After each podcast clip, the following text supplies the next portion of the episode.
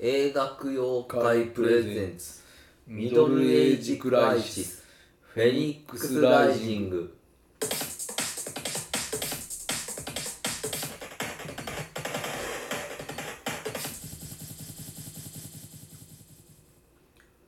はい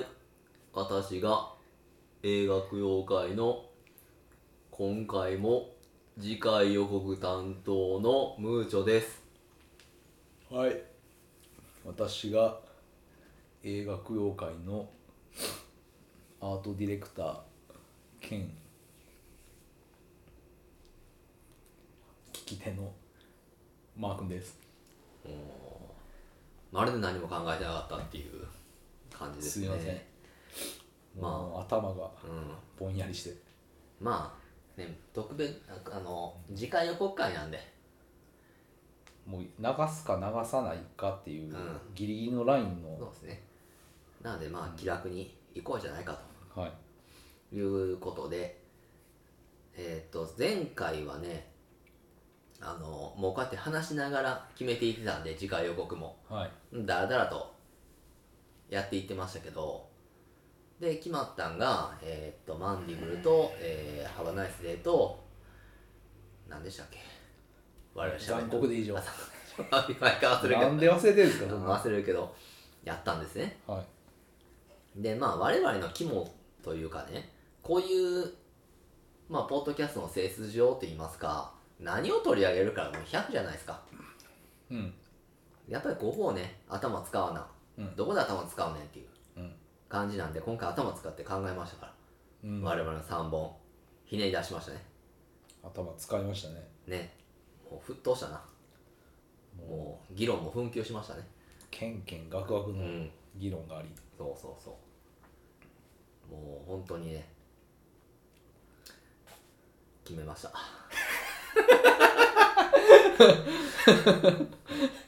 疲れてますね、はい本当に決めたんですうん、でえーっとその3本まあ収録順はねまた多分順不動にうんなると思いますけどうん一応えーっとねまず1本目がはいえーショップリフターズ・オブ・ザ・ワールドはいという映画をね、うん見ようじゃないかということでして、はいまあまあ、これはまあ、マークの好きな音楽映画うんではないかとうん推察されるうんあらすじでして、まあ、多分俺は青春群像劇的なうんものじゃないかなと思うんですけど、まあ、ヘビメタ専門のラジオ局に行って、ザ・スミスかけろって。うんスミス解散したんやとうんうん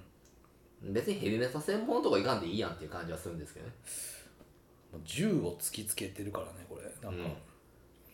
うん、まあ僕もスミス好きなんでねうんうん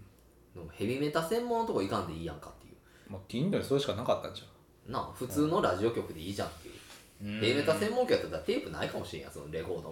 もあ持ってったんじゃんこれ持まあ参自分でうんまあ多分そのスミス解散なんでうんまだ CD 出てへんと思うよなカセットテープビデオカ出てセッレコトがうんとレコードードかでしなょうね多分、うん、このサムネみたいなところもカセットとカセットしか並んでない、カセットやねうん、うんそういう時代やね80年代末期ぐらいなのかなスミス解散したんてうーんそうですねでも CD が出始めてんのって90年代より前には出てた気がするんだなだって89年ぐらいにはあったような気がするねだって私が姉と初めて買った CD 稽古そう稽古目を澄ましての稽古あですねのあの稽古あの稽古、うんと初めて買った CD が「風の谷のナウシカ」のあの曲ですよじゃあそれなる風のの谷そうあの実際にあのの劇場では一切流れなかったといううん、を買って聞いてたんがうん私がもう小学校低学年やったはずなんでっはいはいはいてことはですよ87年88年には聞いてた気がするんですよねあったんかなうんあった気がするんやけどな俺の記憶違いなんかなもっと大きくなってから聞いてたのかなテープではないない絶対 CD CD で買ったあの直しが立ってるとこがジャケットにあってそのいわゆる8インチっていうこの細いなんかこう短冊型のシングルそううそうを買った記憶がありますそうはいだってもうその後も小学校34年の時かなにいやもうちょっと行ってんのかな高学年だったんかなボンジョビのベストアルバム買いましたからねおおクロスロードかなんかいうやつはいはいその前に久保田利伸のベストアルバム買ってましたからねおお私なぜかあれかななんかシャウエッセンの CM とかいやかわわからんねんけど何に影響受けたか分からんけどな当時の自分うんなんかファンキーさんやられたんちゃうやだろうな、よそのテイストにうん、うん、不思議なんですよねなんで買ったんか分からへんっていうその当時ボンジョビだってなんで買ったんか知らんねんでまあ僕が初めて買った CD はうんい米米クラブのうんロマン飛行ですやそれなんか理由分かんねんなロマン飛行ってなんでだってヒットしてたしさヒットしてたな普通になんかあの全日空だかなんだうかんの、 JAL かなんか JAL なうん、なん分かりやすいというかないつぐらいそれあれ小学校の時やったと思うけどなだってさ89とかかなだってそのもう俺たちが小学校の高学年ぐらい中学校に入るかって時にやっぱりその米米クラブ最大のヒット曲「君がいるだけでが」うんもうほんまに耳に凍りつくぐらい流れてたやんか流れてたなうんああれの前でで私がさあ私でも高学年になるとね牧原とか買いましたもんスパイ違う違う違うスパイはもうちょい先やから、うん一番初めのファーストアルバム「君は僕の宝物」ですああ、はいはいあれ中学校に上がる前に持ってましたからね高槻の星やからなうん、とあとミスチルの「アトミックハート」ですよ、アトミックハートってアルバムうんあの「イノセントワールド」とか入ってたやつおですおを小学校の時にもう持ってたんでーうんそうですねあれ中学校入る前からあったんでうんってことは結構もう CD あるんじゃないの森氏 のあるんかなうん果たしてな何年に解散したんやって話だけどスミスがスミスねうんめっちゃ昔のような気もするけどうんまあ80年代であることは確かにうん多分あでも8これコロラド州デンバーやから田舎でしょなんかかなデンバーにシフト時のうんアンディ・ガルシアが死んだ時のうんあ劇中ですけどだからまああんまりなんていうの87年に解散っていうか活動停止してるなああじゃあちょうどそのなかったよ CD が出るか出んかっていううん時なんでだから多分はその時に解散してんやとしたらうん出てへん可能性があるね出てへん、 CD リリースはうん、されてない可能性の方だがか高い、らまあカセットうん、うんもしくはレコーうんドを持って銃を突きつけてるとうんいう状態でしょうねうん果たして流れるのかね劇中でスミスの楽曲はああ流れてほしいなでもあれじゃあマー君的にはさうんこのヘビメタ専門放送局ヘビメタ専門っていうかこれよくないなやっぱヘビメタっていうのはあのメタルに対しての継承やからべ別称やから別称なうやっぱヘビーメタルってちゃんと言ん、うメタルとどうしようメタル専門局ってまあいいね87年ぐらいのさうんコロラド州のさうんメタル事情っつうのはうどんなもんなんですかんなんでそんなことしてんねいやいやそんないやいんや誰メタ誰ルがそんなことしてんいねんやコメロタラルのドオーソ州リティのマー君としてはそのコロラド州州にのあそのアメリカ全土でもいいですよ、 87年とうか、ん、ヘアメタルとか出るやつ87グラムメタルとかそんなん流行ってたのかなあれか87でもえあスのラッシュメタルとかも来てたんちゃう87年って言ったらメタリカとかも全然出てるし、うんまあ、スレイヤーとかその辺もいるからうんまあ結構メタルが盛り上がってる時時期ではありますよ87年ってそうなんやうん、じゃあまあそのヘビメタ専門チャンネルがうん、あっても全然あっても全然違和感なしというところでしょうなうん、もしくはまああれちゃうそのなんかニューウェーブとかもあそうなんあ来てたんちゃうもうそこまでうん、なんかまあ同時期ぐらいだと思うしだからバイスシティってあるやん GTN の、あれでもそのメタルの専門局と、ああはいはいはい、あのありましたねでしょうんニューウェーブみたいなのばっかかける曲と、まあ、普通のそのあマドンナであるとか、うんシンディ・ローパーとか、うんばずっとかけてる曲もあるわけやから、まあ、同時期ですよその辺って、なるほどねうんじゃあそのデンバーの需要は分かりません電波は分からへんデンバーのことはさっぱりまあコロなんかコロラド州って言ったらねうんあれスティーブン・キングの舞台もコロラド州のデリーっていううんうんね架空の街なんでリットとかねコロラドには何かあるんですよねキャッスルロックとかうんコロラドですねやっぱり全ての物語の発端はもなんかあるんじゃないのかなだってサウスパークもコロラドやったコよロラドやったなもん、コロラド州サウスパーうんクそうそううんなんかあんねやろなコロラドっていうとこにはなんやろななんか面白い感じのとかあんのかなボーリング・フォー・コロンバインのだってあれコロラドやったっけコロラドでなあうんなんかあるんでしょうねなんかあるんでしょうね、うんコロラドにはなんかなんかいわくつきの土地なのうんあのインディアンの大量虐殺とかがあったんじゃなんかあんねやろな、ん、うんなんかまあ不思議な映画ですねこれは。いやまだ見てないからあなんらとすもじ読むに関してもなんかこう、うまあそれはもうムージョの言う通りそれ青春群像劇的なもんやと思うんですよねん、うん、まあなあ、うんまあなんかそういう話であると思いますよ。うん、うん、だからまあザ・スミス解散したのにうん、なんでなんかマジで森保さん騒いでながそう騒いでないねんっていうのでうん、 ひたすらこ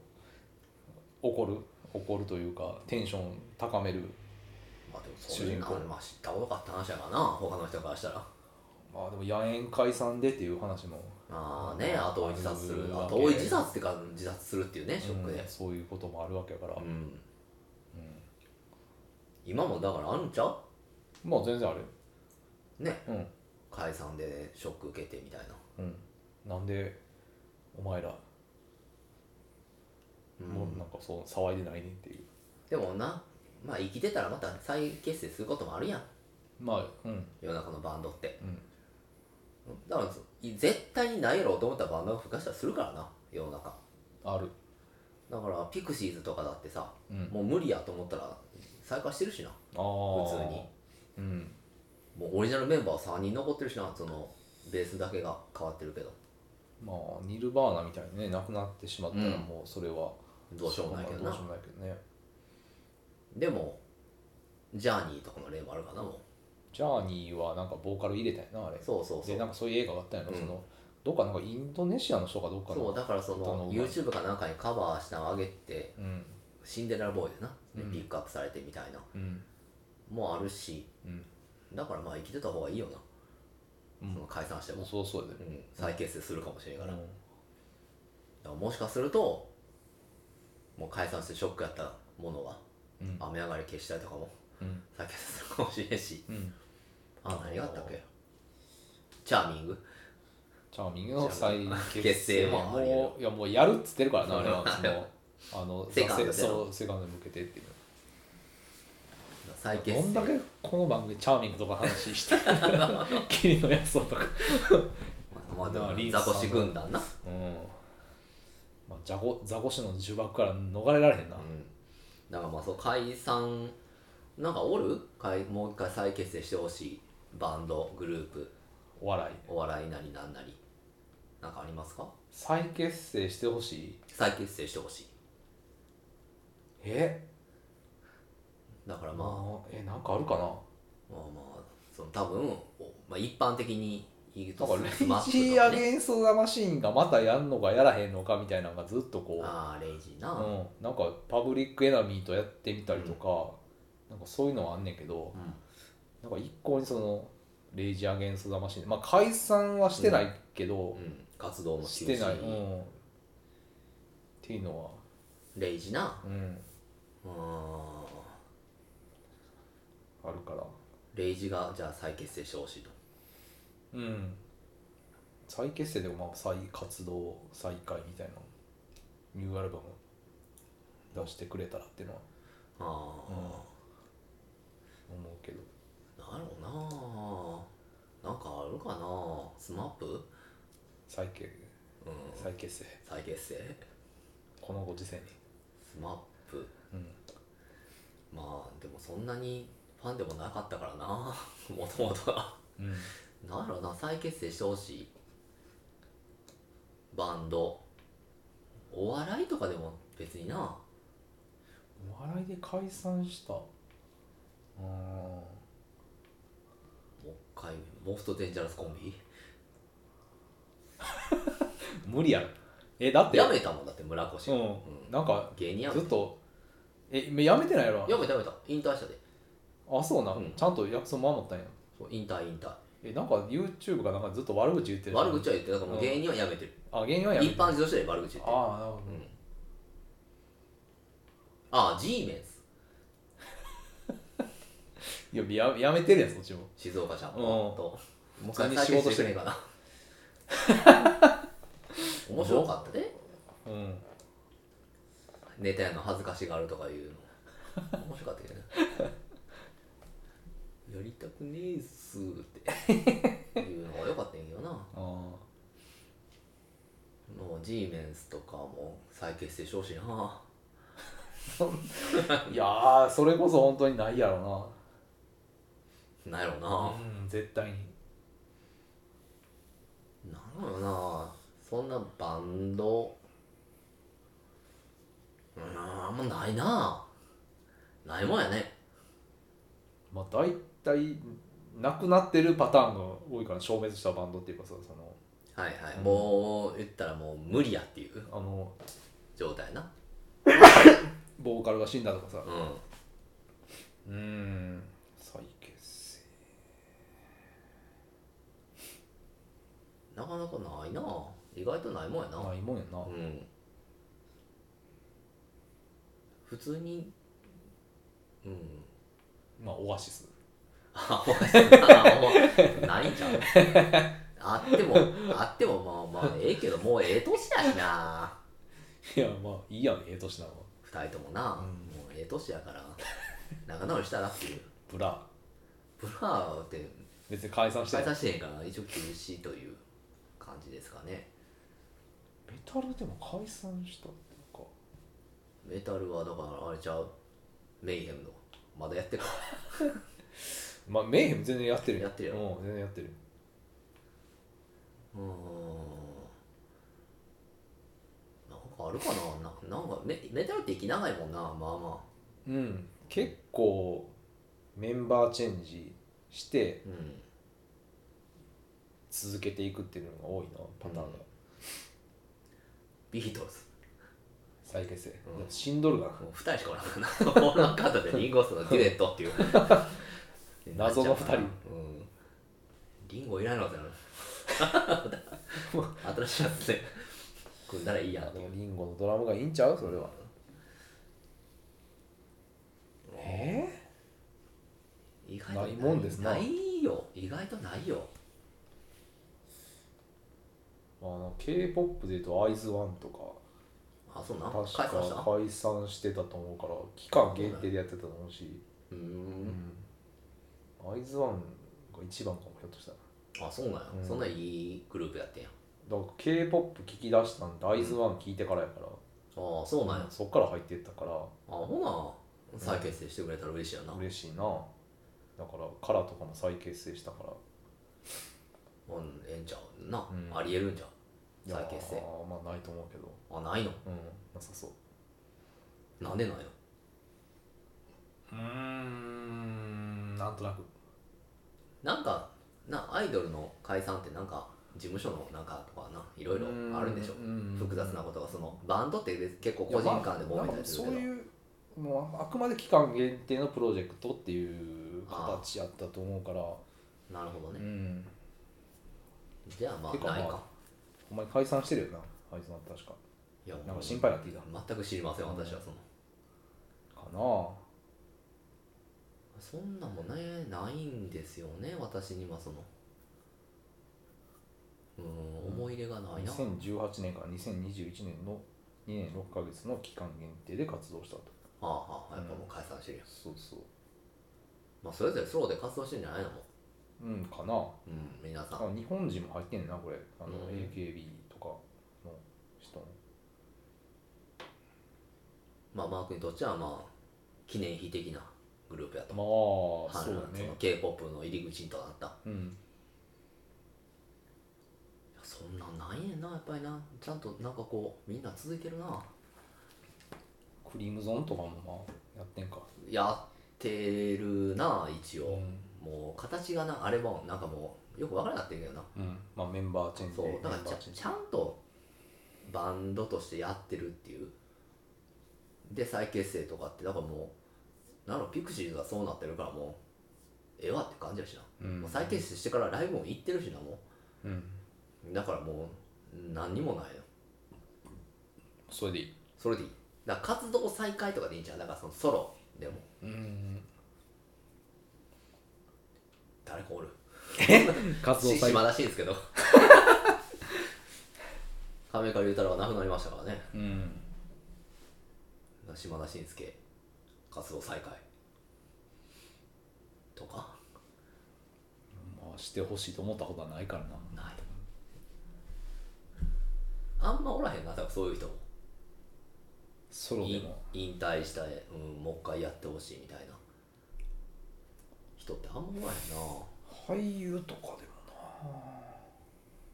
いやなーブルいース・ウいィルスがなまあまあそれそれはしょうしゃがあなないいかかららしょうがないからなそんな豊かでそれはもう無理させたらあかんでしょうんうんだからあ引退ってないもんなそういう人たちって、うんあまあそうやな俳う優んって、きっちりとその引退宣言して引退するってあんまないもんな芸能人とか有名人、まあそれスポーツ選手やったら分かるでうん引退とかって、うんかといってもう一回じゃあ貴乃花の相撲見てえなとかっていうのは思わへんしな そうはならんもんなならんもんな、うんあだからやっぱあれちゃう漫画家とかになってくるのいや猪木とか、いやなくなってるよ、うん、だからもう一回見たいとかそんなんやったらな、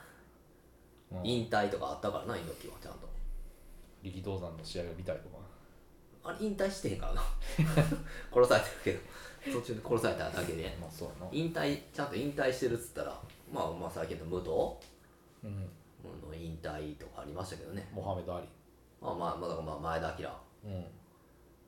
前田明だからこの前吉田剛と話してんのあれさマー君にこれ見てっつってうん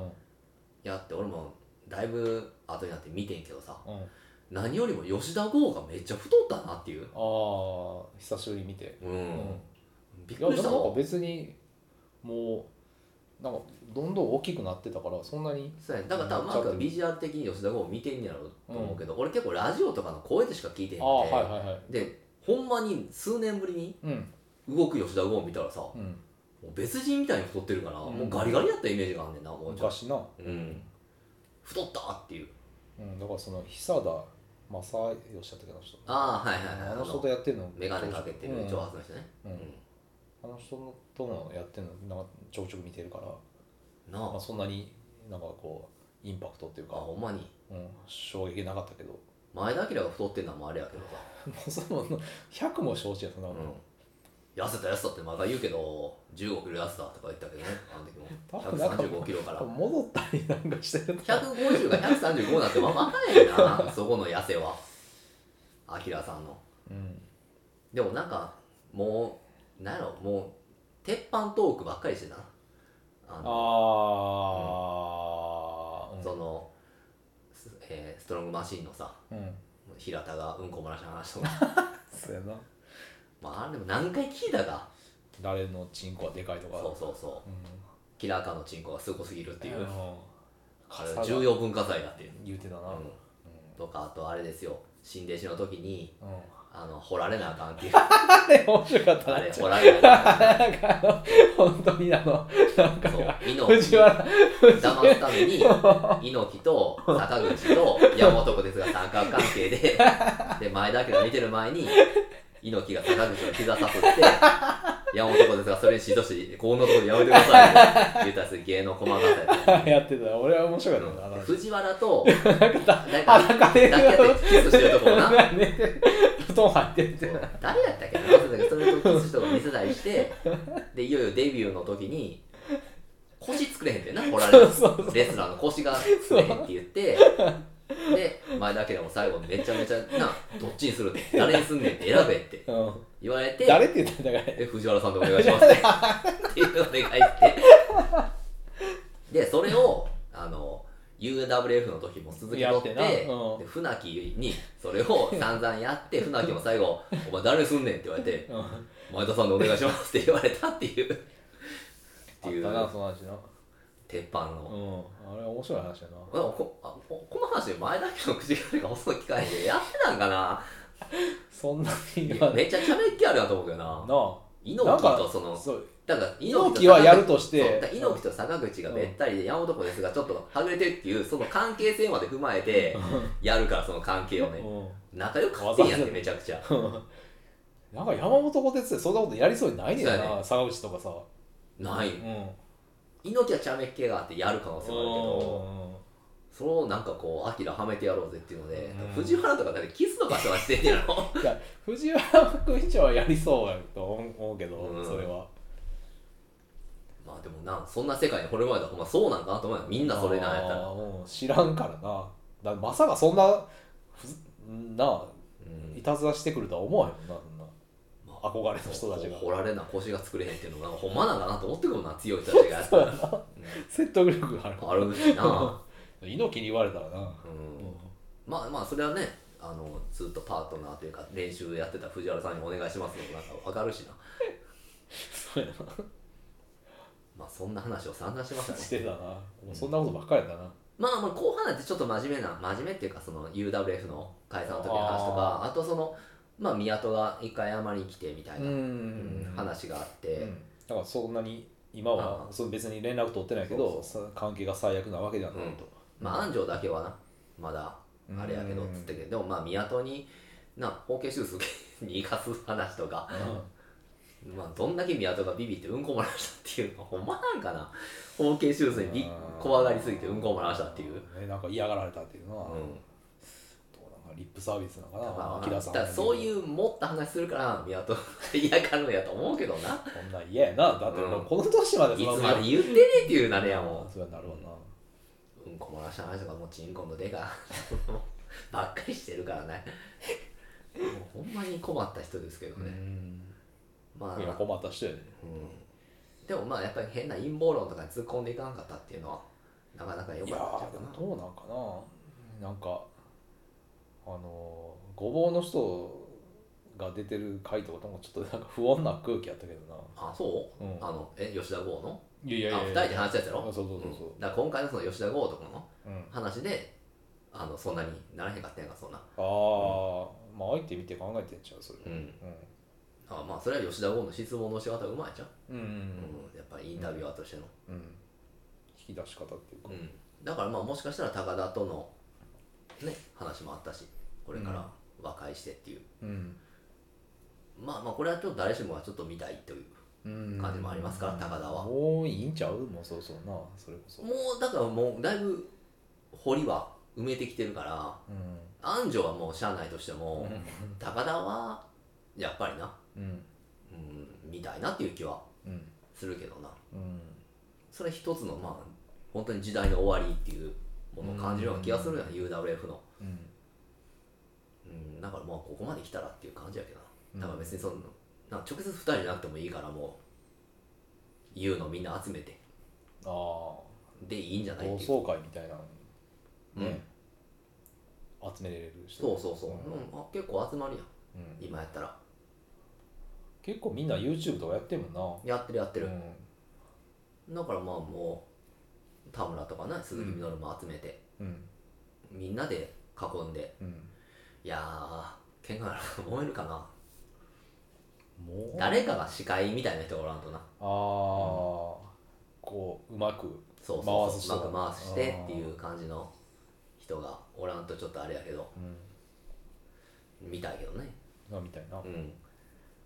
めっちゃ豪華やなそんなのいやめっちゃ豪華で、うんそう田村うんいやでも何の話すんねんって感じがまあもう難しいけなんどかもうその話の内容によっては本当にまあ喧嘩になるもんなそれっていうのうんだから今更もうあの解散の時の話してもしゃあないからうんそれぞれの、まあ、活動の、まあ、総括といいますか、うんリングスパンクラス、うん、あの頃どうやったと、新生 U というような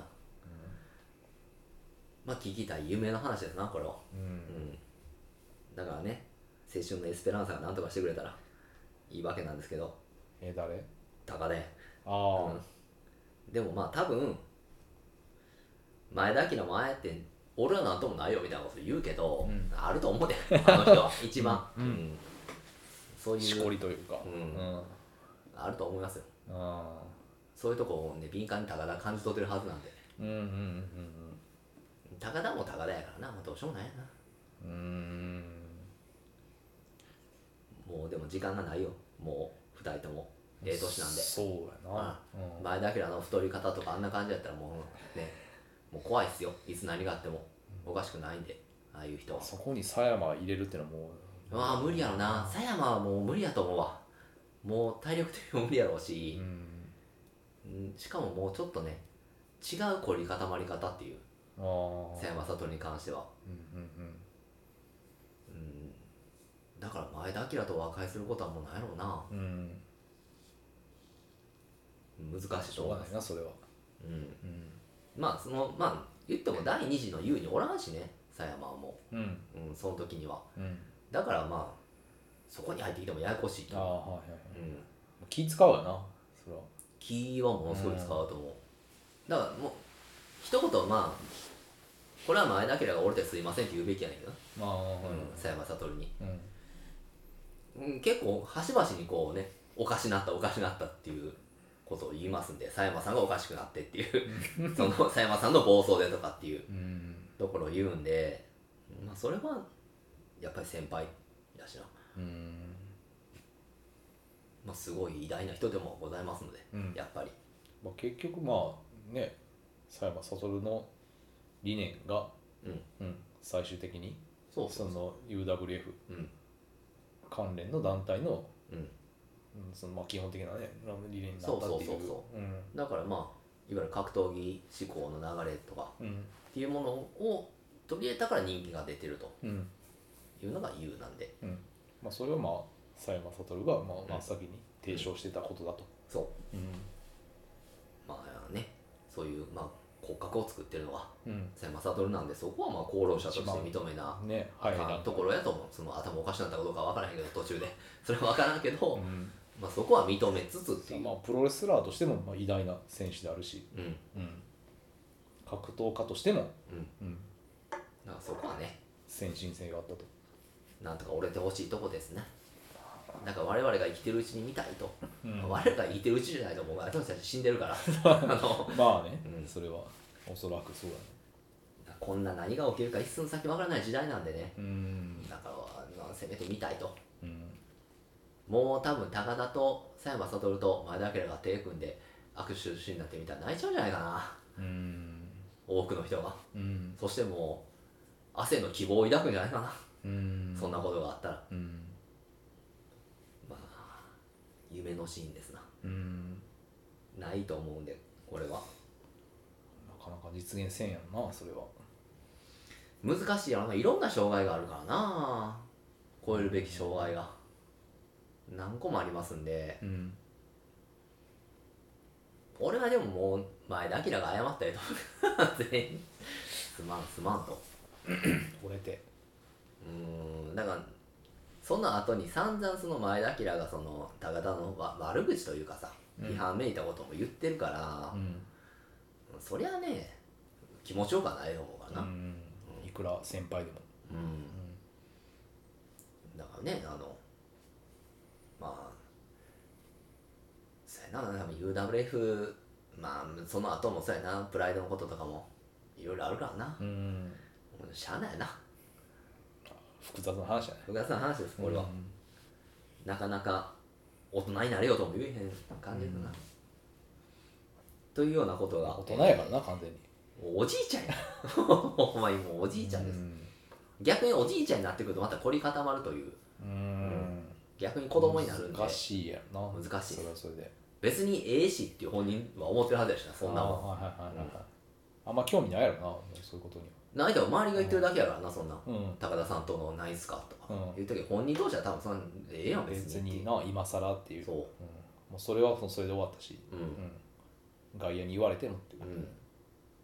まあねほんまにあの、うん、ファンの思いとやっぱりその当事者っていうのは全然うん、違うっていうことは、うん、そりゃそうよ、うん、うん、あるけどまあでもねあのほんまに生前橋本と小川とかは仲良くなってたし最終的に、そううん二人でね和気あいあいとやったわけなんでまあ、ハッスルとかやってたわけやからだからあの1.4のねな、まあああいうのがあってもうんうん、なあ目を覚ましてくださいとかまあでも結局あの時橋本が怒ったん猪木許さん言ったからなうんそのまあ黒幕は誰か分かっててうんっていうのがあるから 小川に対して別にそんな恨みはなかったよなまあうんうんハッスルハッスルってうんね言ってましたけど言ってましたけどね、まあそこにも高田が絡んでくるんでまたややこしいうんですまあけど、高田総統がね、そりゃなうんまあええか 前田明しかになってくるからちょっともう ダメですねこれはよくないですんということ でえーっとあのうんうんー、1本目、はいショップリフターズ・オブ・ザ・ワールドはいっていうのを見るとこういう懐かしい話が飛び出してくるんじゃないかな80年代なんてまた、ううんん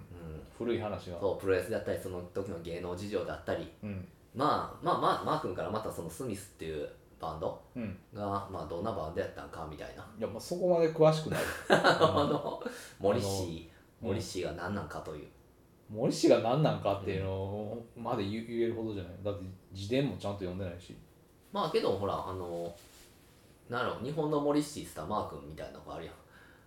んあのそんなことないそっくりさんみたいなあの多少うん多少こう、まあ、顔の作りは だからマー君はな似てる人多すぎてなもう収拾つかんねんないろんな要素があるんだだってイチローとモリシーと似てる人ってあんまおらへんやんかその別やんか全然イチローとモリシーはそうだなイチローモリシー阿部寛って全然違うやんかみんなうんでも似てるっていう変じゃないこんなまあそんな人おらへんやろっていうどれも似 てる似てないねんけどなどれも似て非なるものですよそれはもちろんうんバッチリそれやっていうのはないやんかうんアメリカ氏はおかしいけああ川谷拓三どはムッシュかまやつっいうんていう系統がありましたけど、うんまあ、これもやっぱなあの長いことマークの顔見てきてるわけやんかうん私ももう30年ぐらいうんなってるわけじゃないですかうん今阿部寛に似てると思うよ今阿部寛今今一郎に全然似てへん森氏も似てへんし俺川谷拓三にも森氏川谷拓三に似てへん今大事に言う方阿部寛に似てるじゃん今ね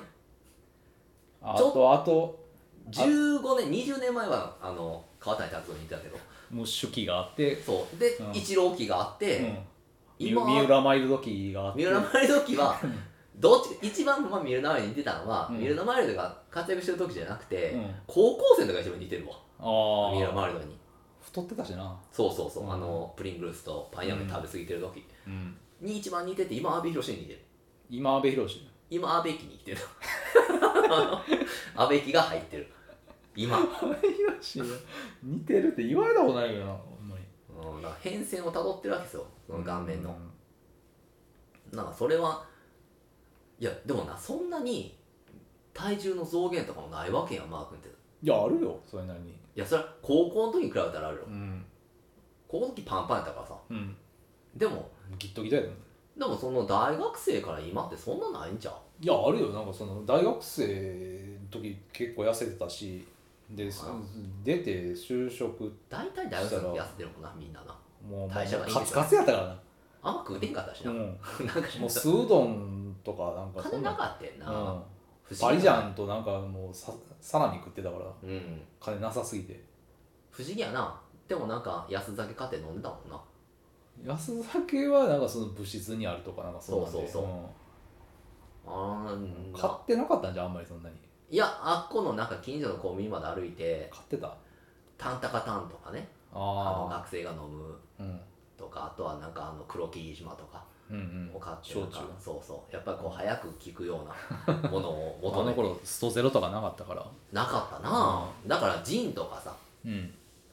なんか買ってうんやってたなやってたねワイン飲んでゲー吐いたりとかそうしてなそうウイスキーを一気にしたりとかいうのをやってましたね、やってたなまあだからそんなでも変わらへんと思うよないやーまあもう就職してめっちゃ太ったけどなまたそんな太ったっけな、うんでも今なんか痩せてる方やんか今はまあちょっと意識してるからそれはあそうんうまあそりゃカリフラワーご飯食べるくらいやからなまあ、うんうん全然やっぱお腹空いてるのパン食べちゃったけど、カリフラワーご飯を食べるが意識高いからなうん、まあ、健康にはねそれはうんだからやっぱりそれと相まって阿部寛も細いやんか、まあ運動違うさねう、んうんだからその阿部家に今安倍家に来て阿る部、家に来てる、まあ、言われたことないけどなまあそれはみんな言わへんねんわざわざ安倍博似てますね似てますねって、うん、言う言わへんやんそんなわざわざ、まあね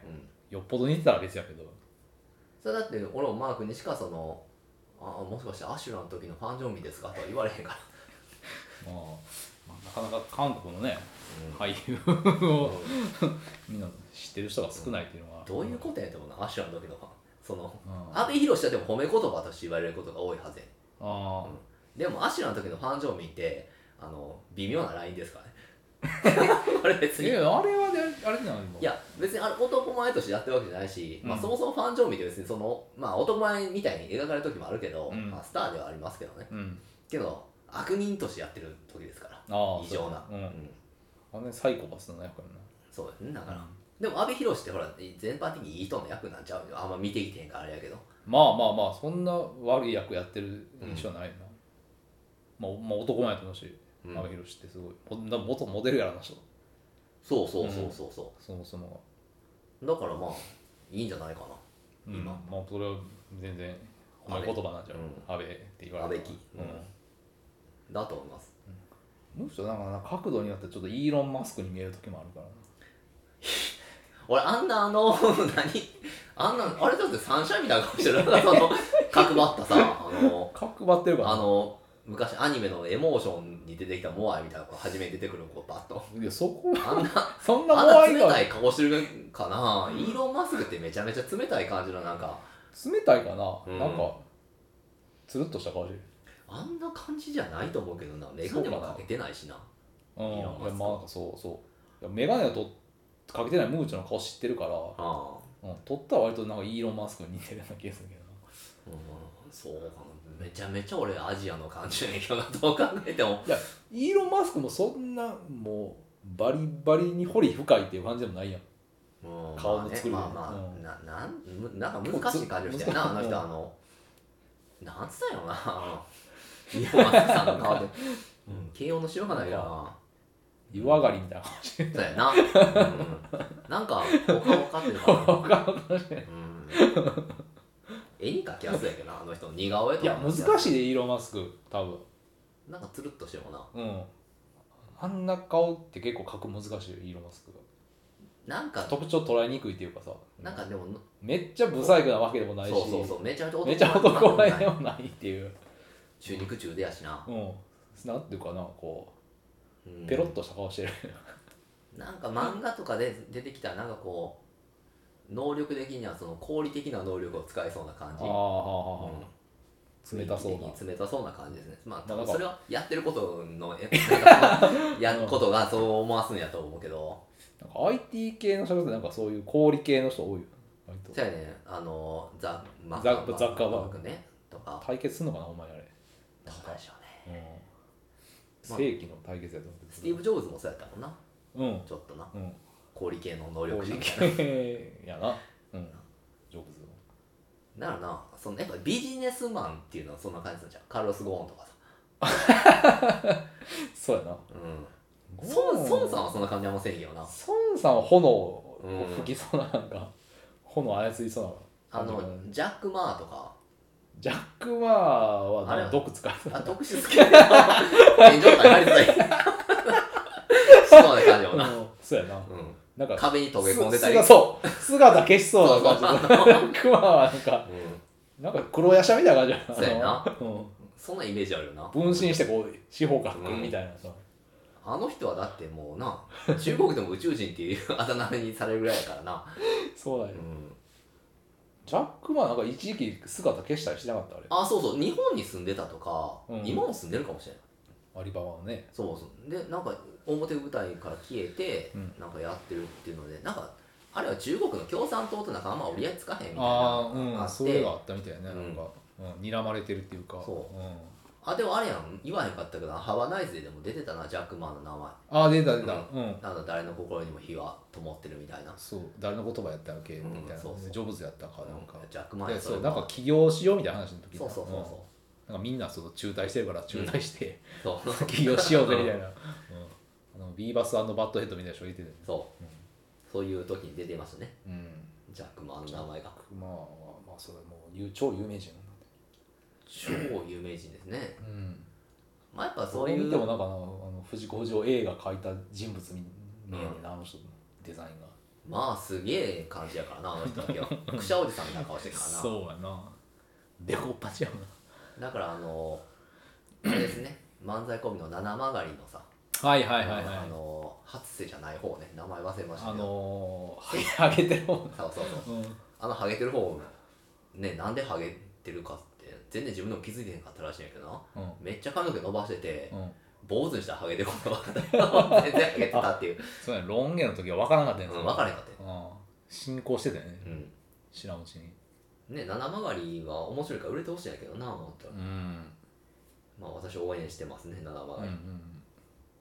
えーっていうわけで、はいあの何やったっけえーっとなまだ1本目の紹介者のや早めろもうえーっとどうでもいいうんショップリフターズ・オブ・ザ・ワールドっていうのをやるんで、うんえーぜひとも見といていただけたらなそうとねまあ、スミスファンは必聴なんでねはいでえーっと「アナーキー」という映画をしようと思ったんですけどこれはやめましてうんこれエド・ハリスとかねそうミラ・ジョボビッえチ、ーとかねジョン・レグイザモが出てるというねうん、あと誰出てたっけえー、っとあのー、あれに出た人男前のイーサン・ホークあそうそうそう、うんすごいよな今改めて名前並べてもめっちゃ豪す華ごいよなこんな映画を飛ばしまして 見るのが、えールクス・エテル永遠の光というルクス・エテルナあルクス・エテルナうん、永遠の光というですねうん、フランスこれもマー君がかなりお気に入り監督ですね、はいえーギャスパー・ノエ監督ですねあノエアンですねまああのー本当にうん何でしょうかあの物議を醸ーすカモス系ですし好き嫌いがはっきり分かれるうんうんタイプの映画監督うんでございまして私はまあ好きな映画もあれば好きじゃない映画もあると、はいあのークライマックスは面白かったなと思います、クライマックス好きや言うててまだ見てないよなうん、クライマックスはね、うんまだギャスパー・ノイの中でも分かりやすいそれの話でもそれの話です、あうん、それにあのまあそのダンスダンスグループというかなバレエとも言うのかなよく分からんけどそういうあうん身体能力的にすごいなとかうんうん驚きもあるし、そのパーティーで誰かが LSD 混ぜてみたういんうな、ん大パニックになっていくみたいな話で分かりやすいですねうん映画の作りとしてで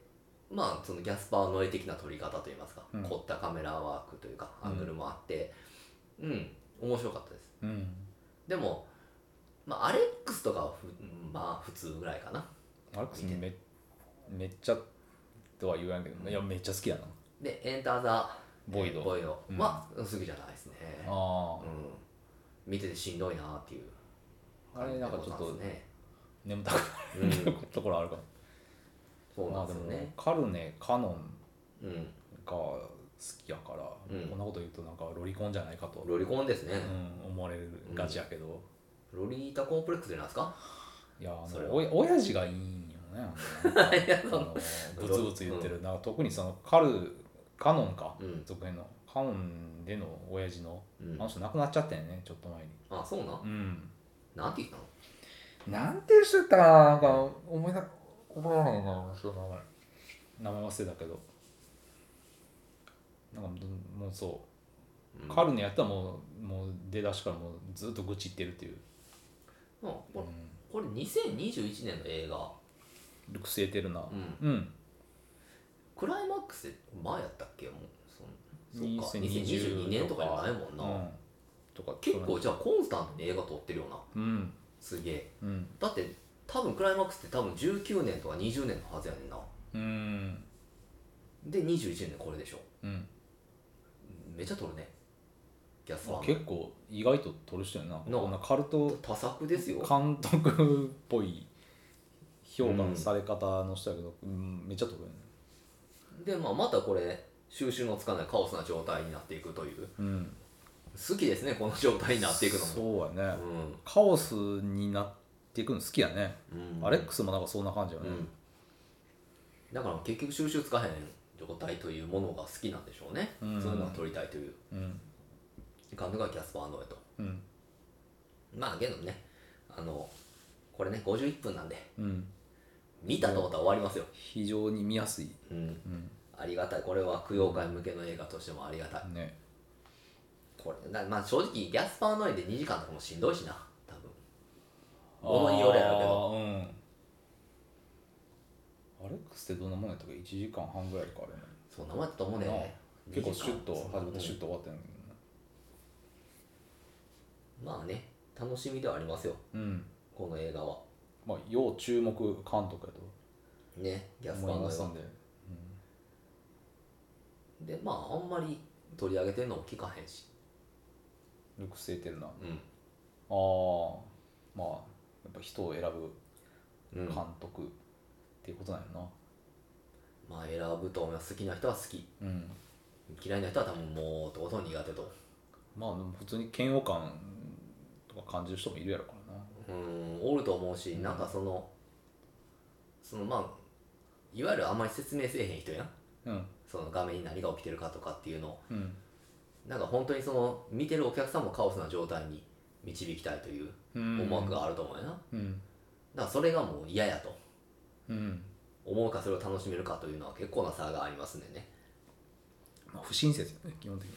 不親切ですね、うんまあキャスパーのやなうんまあでもほんまにまあ現在進行形でまあ注目しなあかん監督の一人ではうんあるでしょう、これはうんもしかしたらですよどっかでね MCU なりジェームズ・ガンの DC ユニバースなりにキャスパー・ノエ監督の何かとか、M まあどっちかって言ったら DC のそのサンドマンとかすんねやったらなんかあんまりファンタジー撮るイメージがない からないなバットマンデアデビルのめっちゃ暗い話とかあーそんなんでもないもんなあれバットマンも違うやろしなうんじゃなんだろうあな DC で言うと DC で DC で言うとっていうかそのアメコミの世界とああれじゃああの お前やったらもうシンシティとかあギャあス変変態性のギャスパー・ノエがそんなん撮ると思えへんもんなヒーロー映画まあ撮ったら面白いやろうけどうん、うん、どうなるのかどうなんだろうな無難にこなすんかそれとももうノエ色をめっちゃ出すのかどういう話にすんだよ ななんかなこう不可逆不可逆性みたいなうんことをこうやってテーマにすることが多いと思うから、うんまあ、それに合致するようななんか漫画アメアメコミがあればあジョーカーと撮ったらいいんじゃんーまあそうやな、うん、ジョーカーが一番いいかもしれんな、うんうんジョーカーのシリーズっていっぱいあるし、ジョーカーの3作目はぜぜひギャスパーの絵にうん、とってもいいんじゃない2作目って誰が監督 ?1 作目の人が監督なのかな一緒の人かなあれってあのねあのあれのドキュメンタリーとか撮ってたあのジージー・アリンそうちゃうそかうったっけなえー、そうそうそうあなの何やったっけあの人の名前忘れたな全身ハードコうんア俺誰やったっけななんかそその後なんかの映画撮ってさ ちゃんとした映画撮ってな誰やったっけ名前出てこなあない、人間の忘却力ってすごいねうん、あんまりだってそんな見返いせやだって意外とえそのジージーアニ撮った人がこの絵撮ったみたいな感じだったもんなうんその次うん普通の映画なうん結構ちゃんとしたななんてコメディやったっけあハングオーバーやったんちゃうかなえー、そうやったっけえ違ったっけえ分からんハングオーバーとか撮ってえこんなコメディ撮ってる人かっていうようなイメージだったんやけどななんかうん、その撮ったんかプロデューサー的な位置にいたんかなんかその辺もちょっと怪しいねんななんか誰やそのジージーアリンのあ他のやつがうーんとトッド・フィリップスああじゃなかったかなえトート・フィリップスやったっけあぜそうそうそやっうたっけだってジージージーアレンも撮ってるし、うんハングオーバーも撮ってるしジョーカーも撮ってるもんああやっぱハングオーバーなんやうんやっぱ合ってますよあああドット・フィリップスですやっぱりあうんうん GG アレン撮ってうんまあまあアダルトスクールとかここはコメディやなスタスキーハッチとかうん撮ってボラットとかの原案もやってますあそうやねううんんでハングオーバーやったりしてジョーカーうんもうその面アリースター誕生の制作とかもやってますしね、すごいなうん、多作ですねでやっぱりその次のミュージカルになると言われてるジョーカうんーも監督してますあじゃあアリースター誕生であれレディー・ガガやったっけレディー・ガガとうんブラッドリー・クーパーですうねんあうん、でもあれは監督ブラッドリー・クーパーやか、あそっからうん、でそれの手堅い作りからこれは第二のクリント・イーストウッドの誕生かみたいうなん感じで言われてましたけど、うんもうあんま撮ってへんよなブラッドリー・クーパーってうんなんか撮ってんのかな、どうなるいや撮ってほしいけどなうん腕あると思いますよかなりうんベン・アフレックぐらいあるんじゃうかなりやなベン・アフ監ぐ督らいのは腕っていうのはベン・アフすごいよだってベ ン・アフレックすごいよ、うん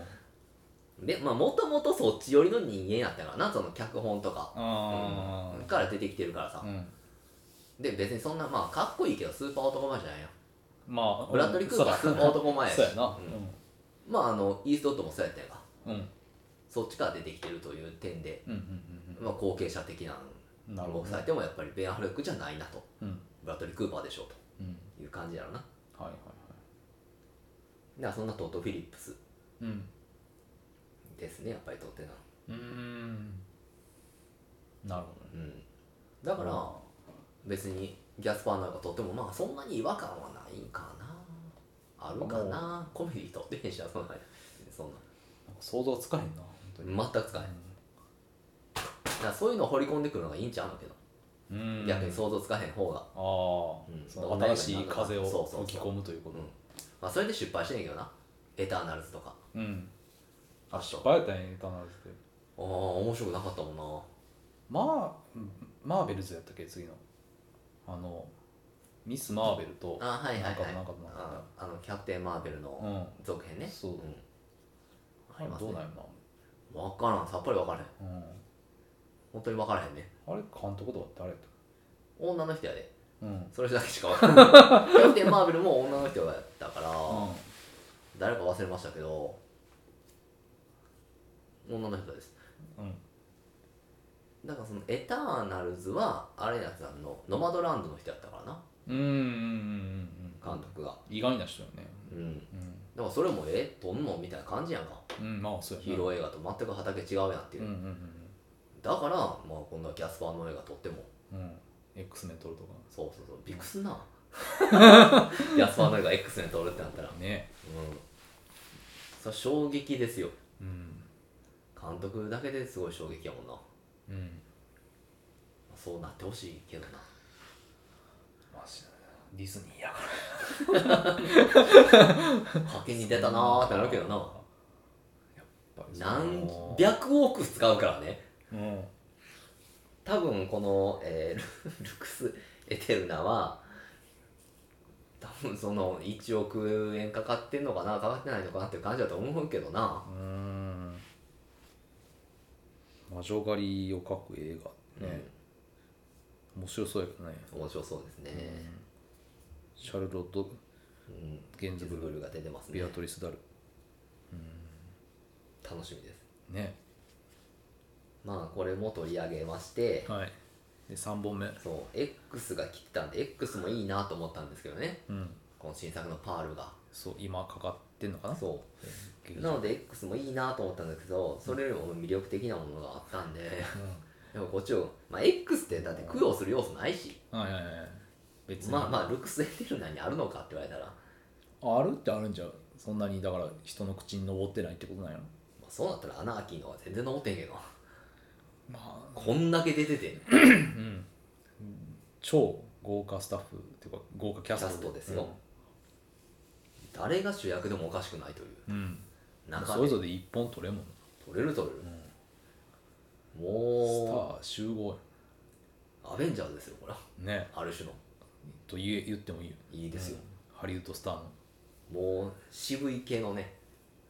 もういいだってイーラジサオン・ホークもええミ年やッチし渋い系なのか渋どいう系ですよどうなんかっていうのもあるけど、もうだってもう50近いんじゃないの、うんミラチョボちゃんもまあそうやねでエド・ハリスはもう70近いんじゃないのぐらいになるかいやと思うようん60代後半であることは確実だと思うけどなうん分からん若い時からハゲたからそう見えるかもしれない、ずっとまたなんハゲてなかかっまああの頭の、う、うんん、イメージあるのずっとハゲてんもんなずっとハゲて俺るたちが物心ついた時からハゲてるっていう見た時からハゲてハゲてるるかもらんなそういう人って年取って見えるからなめっちゃうん、まあハゲはねうんまあでもジョン・レグイザムとイーサン・ホークはあんま変わらへんなそうやなうんうん昔からこんな感じイーサン・ホークはなんか昔より今の方がかっこいい気がする昔はもうちょい軽薄な若者の感じが多かったからなうんうん、その男前っていう。まあ、ミラー・ジョボビッチは昔より今の方がなんかいいような感じもするけどな、ちょっとあ。あは昔痩せすぎっていう、いはいはい、うんイメージ的には。まあ、フィフスエレメントの時はねんけうど。んううんん。うんガリガリやったなとエド・ハリスは一向に変わらん、この人あ。のハリスは変わらんなずっと怖い、ずっと怖い。ジョン・レグリザムとあんま変わらへんよな変わらんずっとジョン・レグリザム、ねジョン・レグゼムずっとあの、まあ、あの、スーパーマリオのね、うん、あの、ルイージ役がかなやってる時からもうずっとジョン・レグゼなんかムあ。のえー、ゾンビのあれ出てたよドーン・ザ・デなとえー、ダイダイアリー・オブ・ザ・デッドって何やったっけあれってなんか忘れた出てましたね、ねジョン・レグゼム。けどなんかゾンビ殺してねあの日銭を稼ぐっていう役だと思うけど、まあなんでしょうねいい役者さんになりましたよねあとスポーンのあれクラムやったああかそうそうそうそう、ううんんジョン・レグゼムですね、うスポーンまたやるとかいう話もねどうなんでしょうねん、うん、まあうんやってもいい けどやってそこもまいいけでどっていう旬がちょっと、うんなんかそのおっさん喜ばせでもさもういい加減ニッチになってきすぎちゃうっていうスポーンやったらもう、うんスポーンって短いねんな期間がすっごいまあまあそれこそ、まあ、カース・オブ・ザ・スポーンとかやったら、あのシリーズうな、んまあそれはもう本当にスポーンを知ってないと、まあね、うんそもそもあの結そ構あのるけどうん言ったらもうスピンオフみたいなやつやから、うんいろんな時代のスポーンとか、うん、まあ、スポーンもいっぱいいるんでっていうそのマルチバース的なスポーンだねそうやなスポーンめっちゃいろんなスポーンおんもんなスポーンめっちゃおるよいっぱいだからたまたま RC モンズが現代のスポーンやってただけでうん、メディーバルスポーンなら、うんとかねなんか未来のスポーンもおったからな、うんまあ、そういうなんかフィギュアだけやけどなんかガンダムみたいなスポーンそうそうそうそうだからまあ漫もう漫画スポーンやった漫画スそう漫ポー画ンスポーン 漫画スポーンシリーズありましたね、だからその90年代中盤ぐらいしかなスポーンってやっぱりうんないからうんすごいニッチやなマクファートッド・マクファーレンな、うんあの人はもともとマーベルでね、そうそうそう、うんスパイダーマンのベノムとか、そまあ、スパイダーマン書いてて、う、うんでまあまあ独り立ちしてねそうでなんかあのスポーン初めに出した時なんかだからあのプラウラーに似てるってすごい叩かれてる、うんうん、ね確かね、そうそうそうそうめちゃくちゃ真似したっていうのにパクリパクリって言われてんけど、うんまあそんなことはねうん気にもせず、うんまあ、そんなん言い出したらっていう話がよくあるじゃないですか、ねじゃあだってそうだねそのだからうん DC のこれがこれに、似てるってあれやん、うんあのあれやんあのデッドショットとデスストロークやったら めちゃくちゃ似てるっていう問題があったりさアポカリプスってさあの、うんそのジャスティスリーグのあの敵敵でできたあれ何やったっけ、あれスーパーマンの敵やったっけあれどれえーとな、なんか、えーと、なんか惑星アポコリプスっていうのに、えあれって何だダークサイドやあダークサイドか、うん。あまあ似てるでじゃ、ま似てるかなあ、あれの方が後やアポカリプスの方そう後やうん、後そう後だって、まあ、DC の方が早いからな、うん。うん。その発刊から何から、うん。うん、だからその影響はかなりそう受けてるでしょうね、うん。そんなにスーパーマンの影響をみんな受けてるわけになるしなそうなってきたら、スーパーマンだからうんマントしてるとかって言われだしたらな、うんまあそうやしバットマンスーパーマンまあでかいよなその辺りはうんだからそんなんを真似してるとか言い出してなあれやったらそんなの論理検診はもうどうしようもないじゃないですかまああれはもうだってもう完全にパクってるパクってるからね、うんうんだから DC の人気キャラに対抗して何か出してるっていうのがすごいだうんとかまあ逆もあってっていうのが、まあ、お互いそれはもうやり合ってうん、きてたっていうのがあるからねあるうまあそういう歴史からまあまあこれもよくあることでさんうん新日と前日は対立関係にあってもうん急に WJ とかうん SWS とか出てきたらうん全力で叩きにかかるみたい な、もうあれじゃないであすか人工性が許さんという、はいはいはいうんそれに近いよな、うんだかそうやなら DC もマーベルもイメージコミックスは許さんとうんしかまあも、結果まあいイいやメいいーやジコミックスはもう DC に取り組まれそうそうそうたっていう形なのはあれねまあだからまあうまいこと売り切ったみたいなとこもあるんちゃうう、ん上げて上げてうんだからまあいいんじゃないのっていううんちょっと幕張的にはうんフィギュアもめっちゃ当たったしそうもう何もせんでいいやろまあそれはもううんもうもう平行いてるだけでも金入ってくるでしょそれはもう、うん、左打ち側ですわというようなえーっと何の話をしてましたかねええだからあのギャスパーの映画あのアメコミの映画撮るんかどうってかっていいううので、うんジョン・レグイザムがスポーン やってたよっていうのでスポーンの話になってしまった、そうアナーキーのねそう、うんになってしまったんで、うんここをぐっと戻して、で X は見ませんと、うんまあ見るんですけど、うん取り上げないとうんで我々がやるものは何かっていうといい映画があったとそうなんですよやっぱりね、あのもう2000あれコロナ前やったっけ流行ったのコロナ中やったっけな忘れましたけどこんな中ちゃう多分あれ、あのネットフリックスでうんすごい話題になって、あのーなんでしょうもう世界中で1位とかになってんあなあもう社会現象を起こしたようなまあ開示みたいな話やったんですけど、うん蓋開けてみたらうんこれイカゲームっていうここまで言ったらうんやっぱりこうタイトルが良かったな「イカゲーム」っていう、うん非常にあのキャッチーなうんあのやしその世界共通で分かる中だるまさんが転んでやってみたりうんうんあとはその高いところからガラスの板踏んで渡っていって割れるガラスもあれば割れないガラスもあるよってああ運試し行ってみなっていう、うん先頭の人めっちゃ不利やろっていうゲームをやったりうん一人ずつ渡るの一人ずつあブレイブメンズロードですな怪ああ獣で言うと、ああったなうん、石田さんが後ろで小枝さんと落ちてて死ぬっていう、ああ、めっちゃいいシーンやなうん、うんめっちゃいいシーンでしたけどね、もうまあいいか怪獣の話あのあれですから、でえっ、とでそんなネットフリックスで今イカゲームの2が制作されてるとか、もう公開されてるか分かりませんけど、んそんな Amazon 韓国のね大ヒットがあってでアマゾンプライムで何があるかってそれに対抗してねで見つけましたよそんなもん犬ゲームイカに対して犬ですよ犬の方が強いでしょそりゃイカよりも、犬ゲームがあったんです人気あるしな犬ってな犬の方が人気ある可愛いしうんであのイカの方がうまいけどな、 そう食べたらうんでも犬も食った食ったことないやろあのなんでしょうねオポッサムじゃなくてあのなんてポシンタンポシンタとか、うんあの仁義なき戦いでのうまいの言って言ってた からさヒロノは あれ外でワンワンってうんだからなんじゃなんか犬が今日はよう吠えとるの、みたいなこと言っててなんか犬もまあでもイカでしょううまいのは、いやーもうポテンシャル持ってんね犬もまあ、食用に育ったら今うまいかもしれんけどなもしかしたらうんうんまあそういう犬ゲームですよやっぱりうんだってイカよりも犬の方がやっぱりねゲーム性ありそうやし高等な生き物の感じがするしうんなうん知知的な生命体ですよ、うん犬っていうのはイカもまあめちゃ賢いかもしれんけどイカは賢くないでしょ、賢くないかなイカうって、ん、脳みそそんなないんかも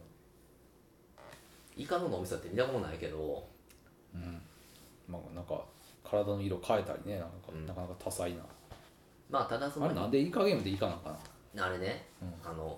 韓国の遊びでなんかそんなんあんねんいイカの形みたいなこう下に地面に書いてうんなんかこっちからこっちに渡る時にこいつが邪魔するみたいなゲームがあんねほうほうほうほんうでそのイカゲームの最終ゲームがそれやねうーんんだからイカゲームああそういうやるんやそうだから多分この犬ゲームを最後こう犬の絵描いてまあどっかの国のな犬ゲームを最後にやるそうそうそうそう、まああのイカゲームはちなみに自由参加ですからお金のためにとうん命かけるけど、うんまあカイジに似てるんだからうんうんうんあのエスコアルドル参そう参に乗って加した人は参加していいよと、うんただそのすごい危険ですよとうん命のは保証できませんっつっても、うんこんなチャンス俺らの人生もうないぜみたいなファックユーと言われるしそうそ利根川に感じで来るから金は命より重いってうん言われて参加するけど、うんこの犬ゲームはどうやら拉致されて 強制的に犬にされてるらしいんでうんどうもゲーム感があれですけどあーあれかなそうとかもそあれなんやろ同じような感じなんやろそうですなんねていうのまあそうはなんかこう法則性がありますねその中でうん過去の自分の罪を見つめようみたいなああなんかまあいわくがあるそうそうそうこれなんか犬ゲームで拉致された人ってなんか全く主催者と関係なさそうやもんな関係ないと思うしう、んものすごい口汚く喉してましたね、ファックみたいな、うんまあゲームがありそうな予感がしないですよね予告編で見てても、犬ゲームうん、そしてあのアマゾンでも最低評価の星1という星1.5やであほんまにうん増えてる見たら4個あれ評価があってあほんまにうんあほんまや増えてる一つと半やね俺さっきのゲームって1やったのにあーだい誰ぶか誰かを入れたよこれ2ぐらい入れてだから平均的に1.5になってるから、うんすげえいや面白い ねリアルタイム進行中変わってきてんな犬ゲームはだから評価してる人も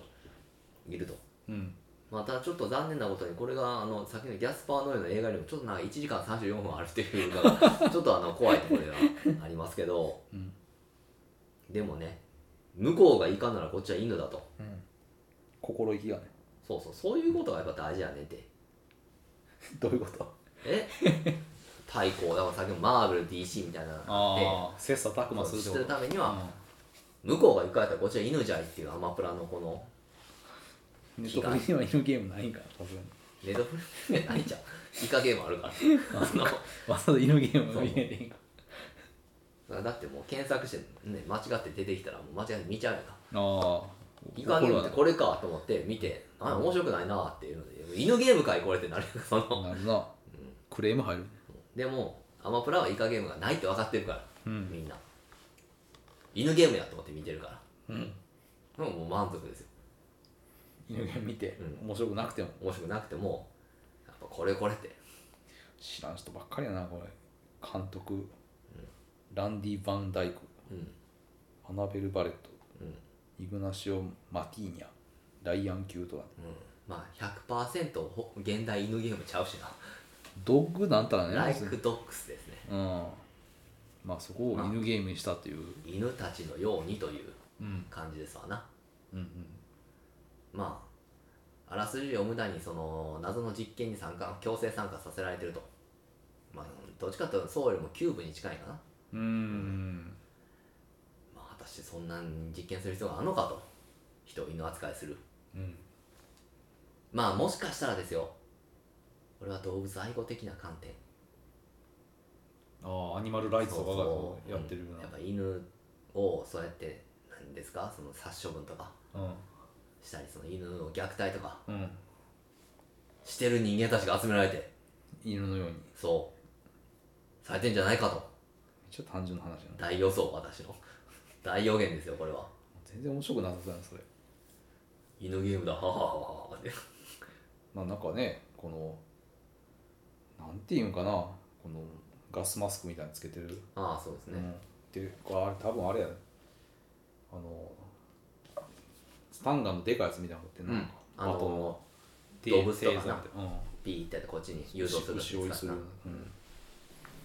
まあ、犬のように扱われるってことなのかな犬にそんなんせえへんけどなまあ犬にはせえへんな、うんスタンがあったりは牛とかやなやられるの犬やったらもっと可愛がるしなまあ狂犬じゃなかったらうんうんそんなんね逆にビリビリやって犬ってしつけられへんと思うよなもっと優しさじゃないとさうん警戒するだけでうんなんかあの犬のしつけで有名な人もなんかそんなんやってなかったもんなそうムツゴロウさんも噛まれてもよしよしよしってやってたよ、ああ、うん、なんかそういう愛情ですよあ犬やったっけな なんか、うん、違う生き物やったような気がするけどアナコンダに首巻きつかれてミシミシ言ってたもん なムツゴロウさんはだから犬にはやっぱ愛情ですようんやっぱそういう一面もあれど犬ゲームはやっぱ愛情も注いでくれてるんじゃないですかねよしよしよしってあしてくれんねや果たして謎の組織が何のためにこんなことをうーんまあでもあれやな男と女だけ2人だけやなこいやいっぱいおったと思うであそううんいっぱい犬れうーん犬扱いされてる人ら男女がいましたあのまあ犬人間っていうとやっぱりこうバイオレンスジャックとかで出てきたあのああーれはね両手足はいはいはい肘膝から切り落とされたあのあむむごたらしはいうんいシのョッキングやをったなねあれを僕は子供の時見てなんてことだと思いましたようん思った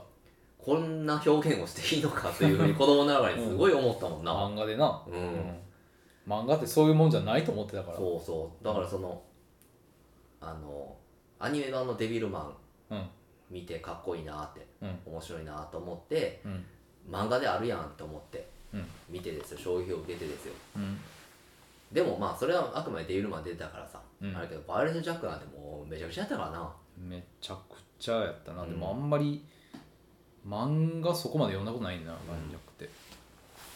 今見てもアニメを見てる今見てもショッキングだと思うけどなあれはな、うんあの手足ないそうそう手であれ多分喉とかも切り取られとって声もなんか出せんみたいなあ感ーじだと思うね舌取られとったんかなはいはいはい、はなんかい、そんなんやね男女でねそうん、ううんなんてことだと思ったもんなうん、あの犬人間マジンガー Z みたいな人出てくるよなそうそうそうあの鎧武者みたいななんかこいやいやじゃなくあれてなんか空手家でうなんか黒人の空手家でうんうんマジンガー Z みたいなそ顔んな人おったっけ ななんでこうなんで航空人ってわかんのそのでも描写がそうやとマジンガー Z みたいな顔して たり人間かどうか分からへんぞいやか なんか髪型がマジンガー Z みたいにアアフロをなんかマジンガー Z 型に切ってるみたいななんかそういうなんかさうんうんあの少年を肩車しててでなんかまあマジンガー Z みたいにこう戦うんですよその人少年が操るのあやつのマジンガー Z みたいな黒人を、まあぽい人いたと思うそんよなんあったかな、うんあれバイオレンスジャックじゃなかったっけな確かバイオレンスジャックやったとそんなんあったか思ううんな全く覚えてないなまあまあアニメ見たな OVA の何しろ長い号ってのはひどいやつやなと思ったけどなうん怖かったなちょっと怖いよなんかエロさ求めて読んでたような感もあるけどああ、なんか話もよく分からなかったしな途中から読んでるジしム・マジンガーっていう人やあマジンガーやな、うん、お前マジンガーっていうね まあすごい漫画ですなうん、ほらこういう人、あほんまやな、まあまあマジンガーっての顔やな、そうジム・マジンガーまあまあそういう犬ゲーム、犬ゲームはそんなん描写が多分ないでしょうけどまあさすがにそんなんせえへんやんな映画でそんななんか手足いやーなんかもうムカデ人間みたいになるもんいなやなそうやな、真っ先にそれが思ううん思い出すよなうん頭に浮かんだムカデ人間の方はもうないんかねあれえ3まであったんやったっけ3まであったあのなんかこうき ききなんかっていうか3になる、2が、うそのめちゃくちゃ変もう気持ち悪い変態んうんの、うんほんまに気持ち悪い気持ち悪いってい汗うかさ汗をこうかいて歯吐いてるそうあのり倫理観とかそういうのモラル全部すっ飛ばしたさ、もね すごかったけどなんあれはひどいよ出産出産の人まで胎児を踏み潰してな、うん逃げていくみたいな、うんうんうわっていううんで3はあれですよ刑務所でみんなつなげるんですよ、あ3見てないわうん2までしか見てない2すげえなと思ったの、だから3はまだものまあ言ったらつなげる人数どんどん増やすんやけど、うん刑務所の所長がそのやるからうんまた所長ですね、あうあん、あのあれやね在一応在任やんうん刑務所におるからうんだからいいってわけじゃない けどでも2はさほんまに無実の人まあその辺の人やで、うんその辺歩いてたような人をそうやね1もあの憧れた人が1も変な日本人のなんかやからチックなやつやからさうんまあ許されるっていう、うん、許さないな、ことはあるけどうね、ん、 4ないんかな2はずさんやったからなとにかくなんかこうわなびやから、うんとにかくあのなんか変態そ博う士そのうそうそうそううんなんかもうホッチキスでこう、なんかねバチバチとだからそのちゃんとしたそのあだっだっててワンの人は本当普通にそ外の科せ外科のそう手術のな先生やから、あれは、うん、ちゃんとそう手術ができる人やったけど、2のあのなんかなあの小柄の気なん持かち悪いあのつるっとしててあれはあはあ言ってる 人あー嫌ですよあの人目がギョロギョロしててあのよう人はようあんな人の人は生きてるやろ今後見たらもう逃げられめっちゃ怖いあの人うん変態の塊みたいなねで一緒になったりとかしためっちゃ怖いなビジュアルの変態性えぐいからなあの普人段はまあでもあんな感じじゃないんやろうけど変態 まあそら普通の格好してさ歩き回っちゃいたら気づかないと帽思う子けどそうかぶって歩いてたりしたら分からへんよそんないやあの人のインパクト強すぎんもんすごかったななうんあれはキャスティングのもう大正解やからしかももうひどい映画ですよまあこれはいい意味でひどいというあのそういうふうに作ろうとしてるからうんうんうんまああれは本当にあの国によって上映したらあかんっていう国が多いっていうのよくわかる よあれは、うん、おいやらん方がええと思うよ子供には見せたくないしなうん絶対にムカデ人まあ間でも見てもいいと思うけどな子供もいやーもう見るの気持ち悪いし、まあ無理やり見せる必要はないけど見たいっすからなうん見見たいまあ見てからなどうしてももうムカデに2が見たいって言い出したらあ多分配信にもないやろムカデ人間ってあ多様ワンアマプラには絶対ないんちゃうムカデ人間レンタルとかでないんかなレンタルやったらありえるけどな、衝撃やったな2うん、2はな、うんあレンタルかワンもえワンもツーもあるのうんレンタルまたは購入で2011年か3見れるやんあ見れへんわうん買わんのかねレンタルかなあ、うんまあまあボックスとかあるじムカデゃん向にムかい人間の向かいボックスがうん向かい三部作がカデボックス一応続きもんやからなうんワンツーは、うんスリーはサーガになってるるからね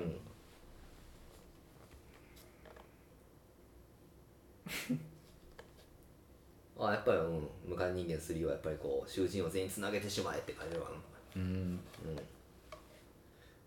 あでもえ3はもうアメリカが舞台になってんのか、ジョージ・ブッシュ刑務所っていう名前ねうん、めちゃくちゃやろ 巨大韓国、闇があれやな、うんすごいうん伝わってでもやっぱりこうやっぱり一作目のムカデ人間を真似して囚人全部つなげようとしてるからやっぱサーガイさあやな、偶然でこのスーパームカデ人間が誕生するのがあっまあ暴動も起こらへんし、職員も一人も出ずた そうっていう そんなバカな画期的なアイデアね そんなんあのもう2人目でとか3人目でスカスカじゃ栄養素なんかないねんからごい500番目の人間にうんこ届かへんってそんなうんこも 届かへんなほんまにと思うで無理でしょな一人目にどんだけ壊すか知らんけど500人分壊さない 行き届かへんのよっぽど栄養価の高いもん与えんとうん無理ですねえ500人目のムカデ人間が足すうんこってもうどんなのなもう 綺麗なんで全部ろ過されてああ水とかしか出へんじゃん見てんけどどんなんか忘れてるもんな俺この映画そういう話やったなっていう感じやけどまあぜひともねマークにはこれ見てないやったら見てほしいんですけどねそんなまあ2まで見たからな、うんまあだから2よりはマイルドマイルドですすごくうんなんかちょっとワンにあったコメディ的なノリうんもちょっとあったかなっていう、ツーコメディの挟む余地ないからなコメディではあんねんけどでもあの出産して人がバーって走るところは、まあ本当にひどいけどもうんうひどすぎてちょっと笑ってしまってるのあるやん、うもあるねうあまりも残虐すぎて、うんそれやったな、まさになうん、ひどかった笑うしかないっていう笑うしかない状況 やねうんうあんまあなんかそのあの勢いで見られたらちょっと漫画太郎の漫画みたいなさ そうそうすごい勢いでうわーーってって言うからさ、うんまあそういうノリはあるわなうん、まあとといいううこと でというわけで犬ゲームを犬ゲームを見またいすという予告を、そうですねだからあのいろんな映画挟みましたけどうん改めてえーっと言いますと、はいえーまず、えー決まったのがうん、ショップリフターズ・オブ・ザ・ワールドそうと、えールクス・エテルナ永遠の光はい、と犬ゲーム鳥にね、犬ゲーム犬がゲ控えてーム。る っていうのはとちょっと上げる順番が分かんないですよねまあ、 見なんてかかこらうもうもうこういうムカデ人間みたいな強烈な話してるから逆に犬ゲームのこの多分つまんなさが際立ってしまう可能性があるんだけそうどなやな。うまあでも、ムカデ人間に比べたらもう大体のものがんもうう、ん霞んでしまうから。そうやな、うんまあ、ショッキングっていう部門やったらかなりの上位に入るからうな、ん。うんそれだけを狙ってると言いますか人を不快させるためだけに存在するうん。ものでうん。まあそれが目的よ。そう、まあ、突き詰めると面白いとうん。まあね人をつなげると面白いから なその発想バカけてる。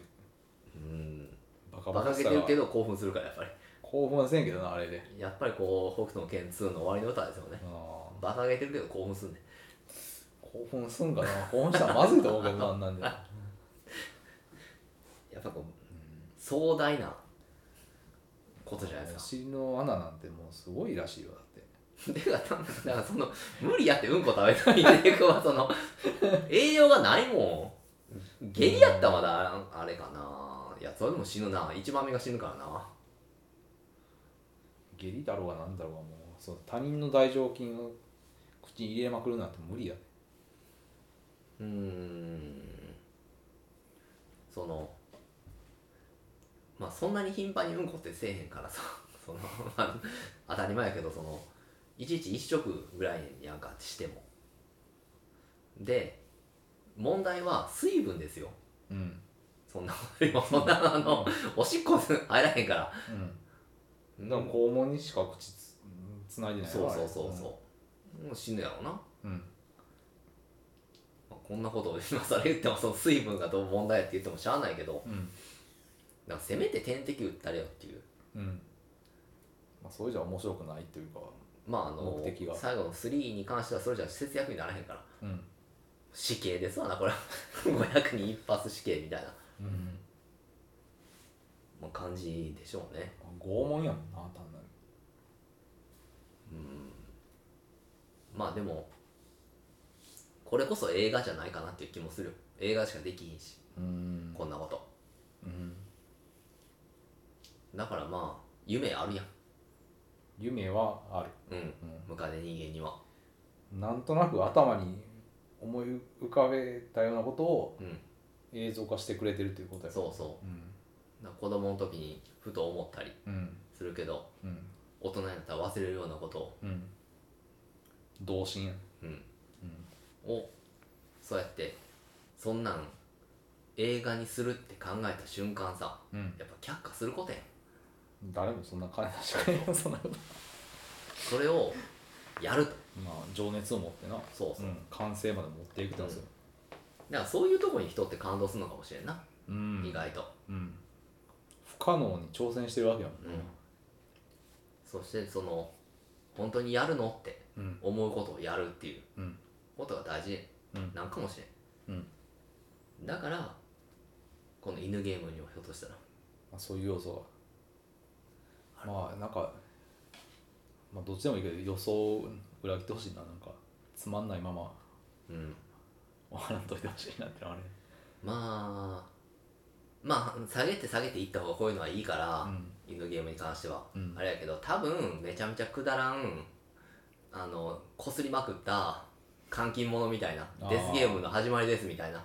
まあ、どっちかがまあ協力してるけど、うん最終的に裏切っちゃうみたいなそうそうそうそううんビターなううんんなんかそんな話だと思いますようんじゃないとこれで感動して俺は泣くみたいな 展開やったらすごいけどね犬ゲームでは人間ゲームなうん、そうあってほしい気持ちもあんねんけどなうんまあみ見てみないことにはうんまあでもあのー供養供養と言いながらもうんその、えーショップリフターズ・オブ・ザ・ワールドとうんルクセ・エテルナに関しては、うんまあまあ多分面白い映画やなっていううんおそらくそう感じはしてるんうで、んまあ問題は犬ゲームですね、うんうん、これが面白ければ儲けも供養のしがいがあるうんというところで俺たちの腕の見せ所ですよこれがああどう砂漠かっていうのそ犬ゲームはう俺が裁くっていううんやつじゃないですか丈太上郎等が言うとろな言うとのこ一回しか言わなかった1な回2回ぐらい言ったかも二回言った一回しか言わな歌い教員の時言わへんかったっけ俺が砂漠で砂漠どこで言ったんやったっけあれ歌教員どこで言ったんやったら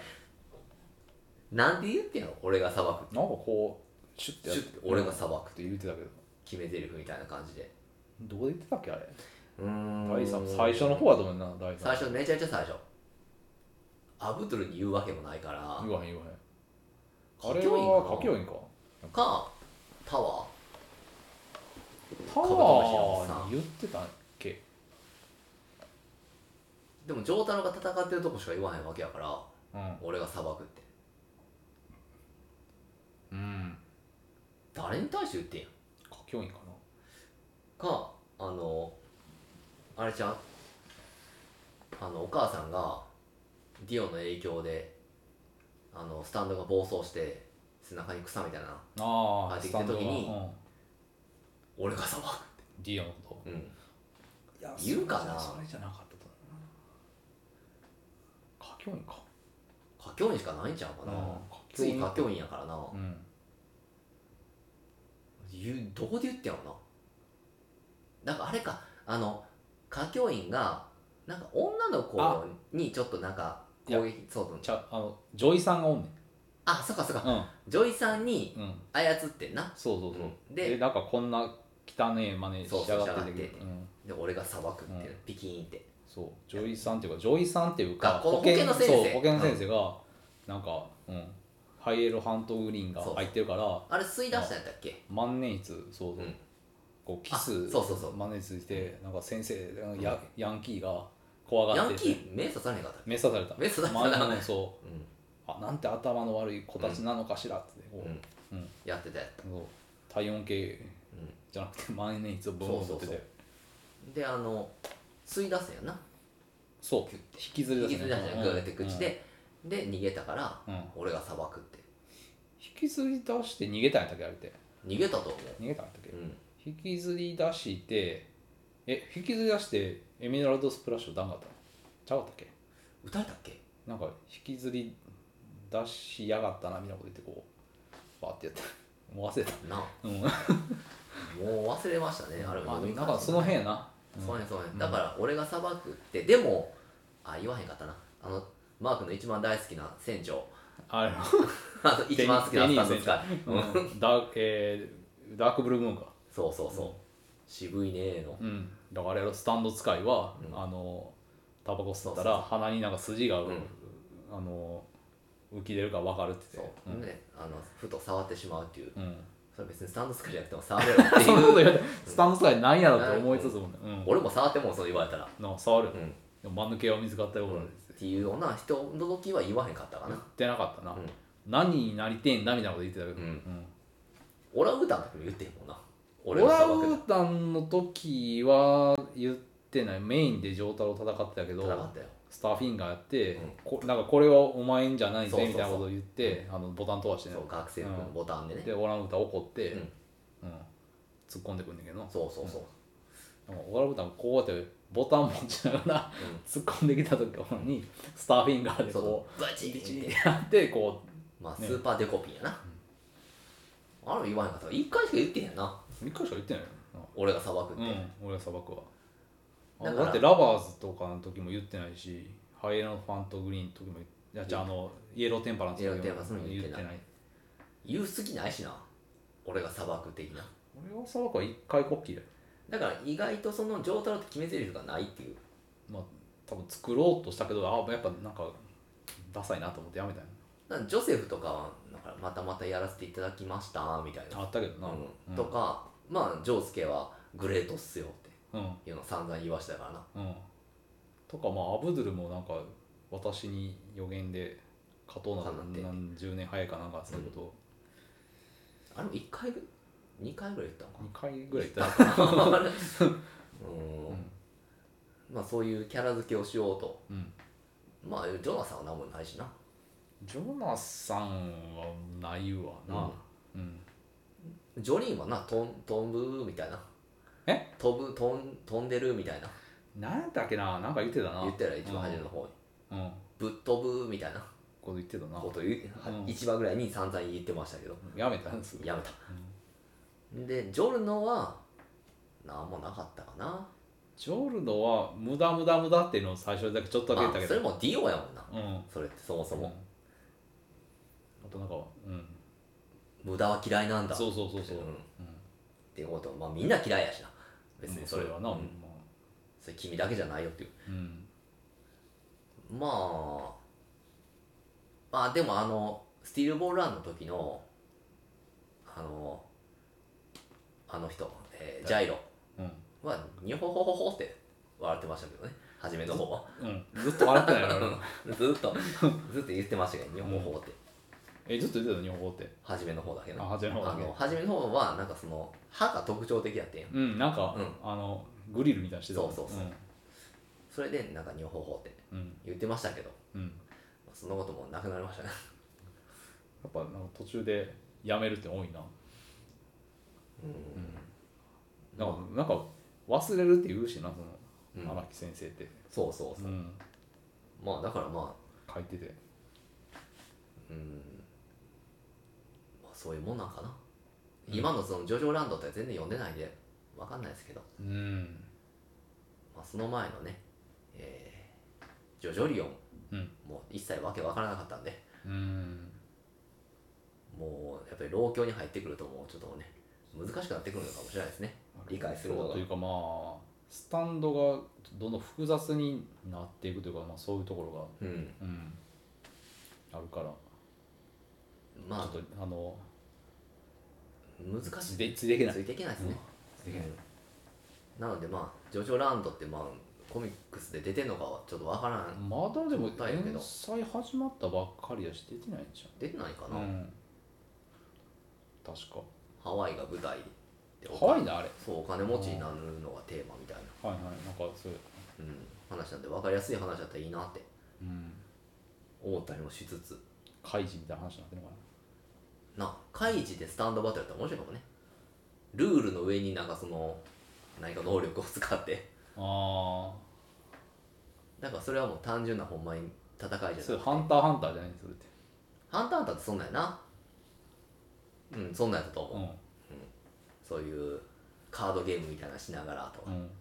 なんか、ね、年っていうのが年やったっけ年うんねなんかあるでしょ、年ありましたねなんかハンターハンター嫌いやもんな富樫があんま好きじゃない嫌い あの富樫の漫画好きじゃないの読んでない、悠々白書も好きじゃないのまあ、す嫌いっていうことじゃないけどうんあなんか読んでない、読んでないな、うん、まあ俺もハンターハンターは途中までしか読めてないというかまあもうそれも複雑化してきてよう分からへんっていううんしかも間が空きすぎて忘れるっていう、うんあれは現象が起きるんでもうだからもうなんか子供が主人公の漫画があんまりもうおじさんやからもうおじさんに肩入れするやんだからもう「最強伝説黒沢」とか、うんもうそっちの方行くからうん、まあ、あれ子供みたいなもんやけどな 主人公黒沢って子供みたいな人間やん、もうその成熟度で言うとうんうん、だかあらなんかもうそうそう子供が主役はもう読めへんとちょっときついえー、っとうんじゃあ「ドラゴンボール」とかももうそのドラゴンボールもでかなってん、まあ どドラゴンボールはもう子供の頃に読んでたんや今だから子供が主役なんうんがきついってことねちょきついですそんなんあるかなあるかねワンピースとかあれ子供なん子供っちゃ子供みたいなもんちゃう少年どこまでの年齢があるの中学生ぐらいが分かんないことだってあれワンピースの主人公で中学生ぐらいじゃんのうんな子中供中四五歳ちゃううんまああかんきついじゃあもうヤンキー漫画とスポーツ漫画ってほとんど読めへ読めへんんなうん野球漫画でな大体高校野球扱ったらもうんう無理やしカメレオンとか全然読めんねんけどあもうあれ1 5 6や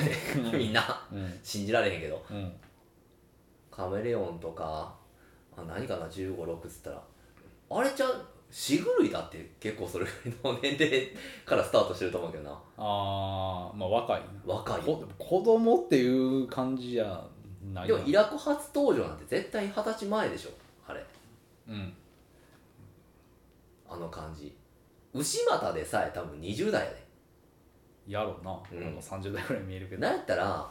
小雁先生なんてうん同い年ぐらいの可能性ありますよ今の我々とあのボケてるそうそうそうあの当時やからねもうちょっといってんじゃん50うんいってんのかな50はいってると思うさすがに、でもあの衰えなさやでうん、だっても蹴り上げんねん胴体を ううんすごい脚力やでうん40下手したら40代やと思うけどな俺はうん同い年とは言わんけどうんだからあれも、まあ、子供ですよえ鈴之助とか出てくるそ れは主人公じゃないやん 全然サイドキックでのもねやめ藤木とミラコン若いっていう、 いや若いけど子供の漫画じゃないやんいやその何こ う主人公が若いけどそ少そうじゃないと野少年球じゃないやん え何その野球漫画青とか年ぐらいやんあれもでもタッチとかももうだ今読めへんってこうん昔から読んでないんだよねと とかコナンとか読んでない読んでへんな金田一少年うん、もうエロいとこしか見てないあれも少年ようん金田一少年っていうかうんなあと何があるかね少年がいっぱいあると思うそんな ヒロアカとかもそうなるってくると思ああそうかそううか、んだからもうそういう子供が主役やったら子供っていうかな1 5 6歳大学生以前18歳未満ぐらいまあなんかまあすまあす子供というかまあこう正義感の子供みたいな正義感の子供うんうんだから子供がヒーローみたいなものが良くないとかあんま好きじゃないっていうまあまあまあまあ読もうかっていう感じにならへんっていうそんな漫画あんジャンプにしか載ってないじゃんいやもじゃう「あサンデー」でもあると思うしそれはもう少年誌持ってそういうのが多いんちゃうあマーガジンまあ正直ババキもいや少年そうやしジョジョもそうやなと思ってさっきまで喋ったけどうんジョータローまあなんてで15もだ歳からとかだからで今読んでるかってそうじゃないのやんなうんその当時読んでたけどその当時は読んでたあとなんかもうしみったれた話の方がいいね落ち着くああ、もう今だって漫画だって買ってんやろうん買って買っまてないですすないでしょうねないでうん、だからそんなの別に言わんでもええやんそんな別 にそんなの読んでへんし、うん買ってもないからそうだからそうそうだから富樫がとか 嫌いうんぬんっていう話じゃなくてという、うん漫画全般別に読んでないっていううん全般まあだからさ買ってるの本当にそのあれやんあの月光仮面あ月月光仮面ねうん、月光仮面あれは大人やな、うん一応大人うん社会人かなり若いけどな若さなんかだから別に若いのが嫌とかじゃないねんな精神的に成熟してるかどうかっていうなんかなんかか影があるかどうかみたいなまあ月光仮面はちょっとねほんまにまた意味不明ルートに入ってきましたからねうんこれからどうなるのやらという楽しみであり不安であるとうん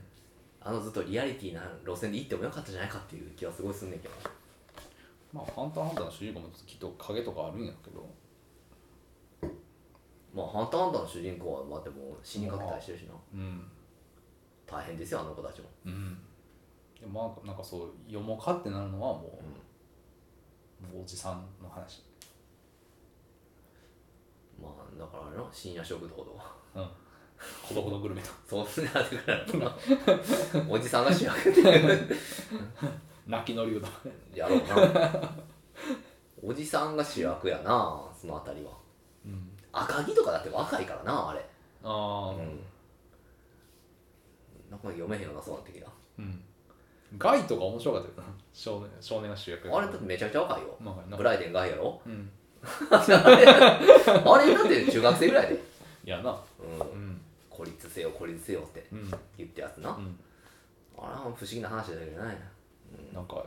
変態学園みたいなとこそにうそうそうそう入れられて、肌なんか裸にされてなこうう、ん、あの透明のこそうのなんていうの板みたいな、そうんうい嫌なんな、うん、なあれんか上からこうそう棒で抑掴えんらでれて身動き取れへんようになうんうん、あれはいい漫画でしたねうん、ブライデンガイはそいつなんかもっと目キラキラしてるやつが主役のやつあったよあれなんかあのーあれでしょなあれギャはンブルゼロかなんかいううんやつやな、うんあのリング集めたりするやつねそうだからあれはガイブライデンガイとうんなんちゃらゼロはうん少年向け、うんん、だ多分マガジン載ってたんかなあそうよね少そう週刊週刊マージマガジン載っててうんちょっとそっち路線のやつやねんけどう、んガイは良かったと思う面白いと思う、うんまああとでも血の輪立ち面白かったねああ面白かったねねあの子供が主人公やけどなそううんめっちゃ私は子供の集団ようんでも親かなどっちかってあれはそううん親子関係の話だからあれっうてすんごいうんまあいわゆる毒親うん話ですよねうん子供を愛しすぎてる愛しすぎてるっていう話でもなくなってくるんだあそうなんうんなんか俺はもう1巻ぐらいしか読んでないから、うんなんともうんあれあのあの悪の花の人やったっけそうそううそうそうやんなあの人僕はマリの中やったっけ、うん星見修造なんで多分そういう嫌な話になっていくやろなっていううんまあまあめよく考めっちゃ めっちゃ嫌な話にななってるてやんだってもう1巻からどんどんなんかいやそうどん詰まりや1巻からもう積んでるやんっていう状態やからなあっからうん逆転はないやろっていうまあそうやねなんかそんなでも同級生の女の子うんが好意を寄せてくれる子とかがいてそうそうあ読んだそれだからそのあたりがいてなんかそのラブレター的なそうそうそうそうものだったりしててうんそれを気づいたお母さんがムキーってなるわけじゃないいですや向きっていうかおい何やったかな何ちゃんやったかな主役なんかこれや破ろうかっていう話になるかでなんか最後キスするところでなあそのか女の子とじゃあお母さんがおお母母さんしてたんちゃうかな息子ととしてたっけなんかそんなんがあってなんか嫌やなっていうなうん感じでしたけどねまあうんだからそれは読んでんやなんかまあそのこ親離れの話なんやな子離れじゃないのあれ子離れうん親離れうん両方の話なんやけどまあでもそういうまああえてね漫画にしてるとはそれは誇張してるやろうけどまあそういう人も多いんやろうねうん現代の極端な例やけどモそンペれはモンペって言われるようなうんもうそういう人なんでしょうん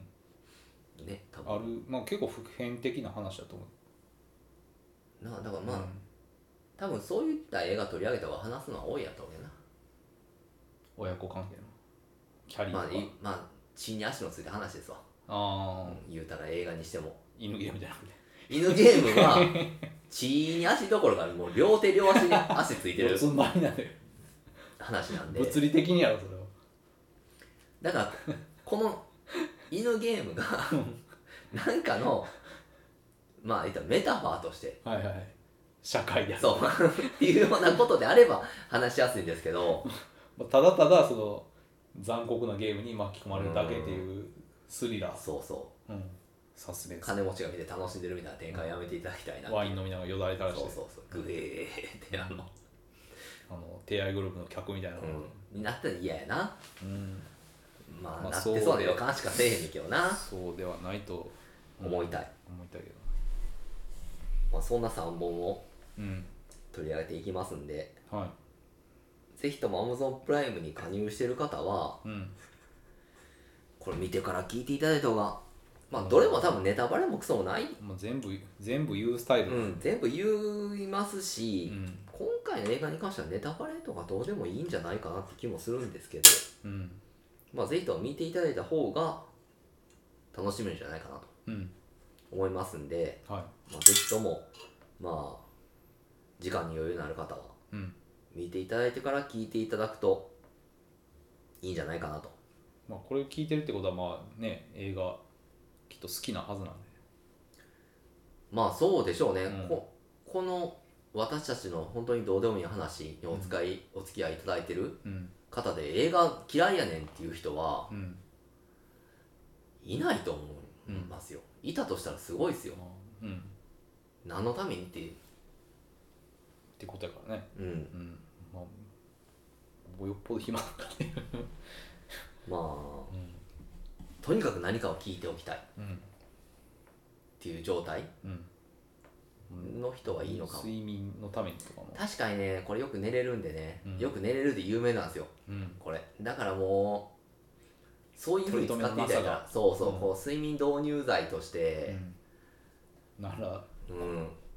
盛り上がりがあるわけでもなくこれね、下手に下手に大量摂取したら死ぬじゃん、睡眠しすぎてもこれ。あこれいわゆる民剤ですよ、民 剤。我々のこの喋ってるのはあまあオーバードーズしたら良くないってい良うくないですから、うんだから下手したら、あの、ロード・オブ・カオスの回の4時間なんて聞いた人も死んでるかもしれない、ももう摂取過剰過剰う。過剰摂取ですよ。だって次回予告会がめっちゃ長くて、もうそろそろ2時間になってしまうんですよ、これ。ああよしゃべったなね、そんな喋らんでいいのにもう次これこれこれって言って言っねて終わりでいいんですよ、本来であればね。どんなんかなってどんなんかなって言って、うんうん、それでええのにもうどうでもいい映画の映画の想像をしたりその見ない映画の出演者の話で盛り上がったりというようなことしてますんで、うんあと誰に似てるとか言ってそう俺そもうそう別にどうでもいいスーパーどうでもいい話をしてるますけどうん逆にね思うんですよ逆に逆にその世の中のメディアから流れるものって多少ないと意味のあることじゃないですか多う分、んうんこんだけ意味のないことっていうのも珍しいんじゃないかなっていううん気もするんでそれが味それが味ですうんあのなんでしょう意味のないさが売り売りなんで我々はうんなのでまあ極力意味のないことを話していきたいなとうん思うわけではこんだけ意味のないこと話せることもないんじゃないいなかなかねその人間何らかの意味をあること話すやんうんだって時間って有限やしうんその中で限られた時間で貴重な体験をしたいわけでしょ皆さんまあまあ明日も仕事やし、そうん、う明日の仕事に備えてもう寝ようかとか考えるわけじゃないですかもうこの時間になってくるそとそんなこと関係なくもういまだにスポーンがどうのこうのとかどうでもいいことをまあ、ジョン・レグイザもがそう変わらんっていう話からとかね、うんイーサン・ホークがかっこよくなったねとか、うんエド・ハリス怖いねっていう、うんなんかもう、過去にそんなんしたんちゃうかなっていう話ばっかりを、したような気すんなうんまたしてますけど、うんまあ、犬ゲームは初めて話してるんで、その犬ゲームって単語を発したの初めてなんで、うん考えもせんかったなそんな映画があるなんて犬ゲームな、うん、それがあったかっていう、うん、その手があったかといううんんだって、二文字で「い」から始まって、動物ってもうそれしかないよね、イカとイノシシ以外ありますイシセーブじゃないからな、いも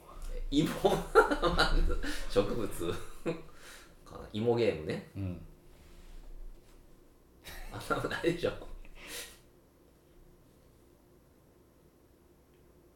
なんもないじゃないかなないなうん、うんだってよう考えたもんですようんあり東大元暮らしですよやっぱりうん思いつきそううでまい思つかこないっていうとつけたよなほんまうんにうん犬ゲームやんうんこの映画見て名名コピーライターが考えたんじゃんと思うよこれは糸井重里かなこ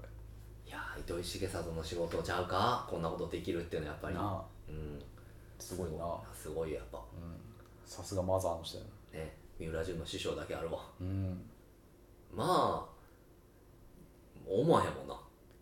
犬ゲーム見ていやだから犬ゲーム現代が、えー、どライクドッグライクドックスねですな、うんそっから犬ゲームにするっていうこのうんセンスセセンスすごいうんだってこのタイトルじゃないと俺たち取り上げようと思わへんわけ思わへんうん犬ゲームやから取り上げたしそうだからこれすごいよなうんそういうセンスですよやっぱり必要なんてううんんいかにこう目を奪うかっていうそうそうそう、うだからもうぜひとも我々もそういうふうにやっていきたいなってんなんかタイタイトルつける時ととかか,、とかやっぱりこうその結局その有名な映画とかよりも目を引くタイトルの映画を取り上げると タイトルだけでそ出落ちみたいなうまあ映画ばっかりまあまあだからあれちゃうその多分今回そのマンディブルうんとかね残酷で異常とかうんですまあけど残酷で異常も異常は引きがあると思う、タイトルでうんでもマンディブルはないと思うよなうんマンディブルだけやったらうんであとハバナイスでやろうんもっとないよないハバなナイスではだからそういうのもまあ考慮してうん考えなあかんなっていうのをこの犬ゲームでハッてさせられたああもう次からはもうんうなんかそういうタイトルの面白さだけでそう引そうきだけでうん引きだけで勝負していくうんそういう引きネタみたいなのが必要ですよまあそれでね「男」っていう映画もあったしありましたね、もう 完全に自動翻訳やったからあれはいやあれは見れへんよきついよきつきつそうやなうん男っていうだけのタイトルねアマゾンプライムさんその辺ちょっと頑張ってほしいよね、頑張ってほしいね、まあというわけではいえー、っと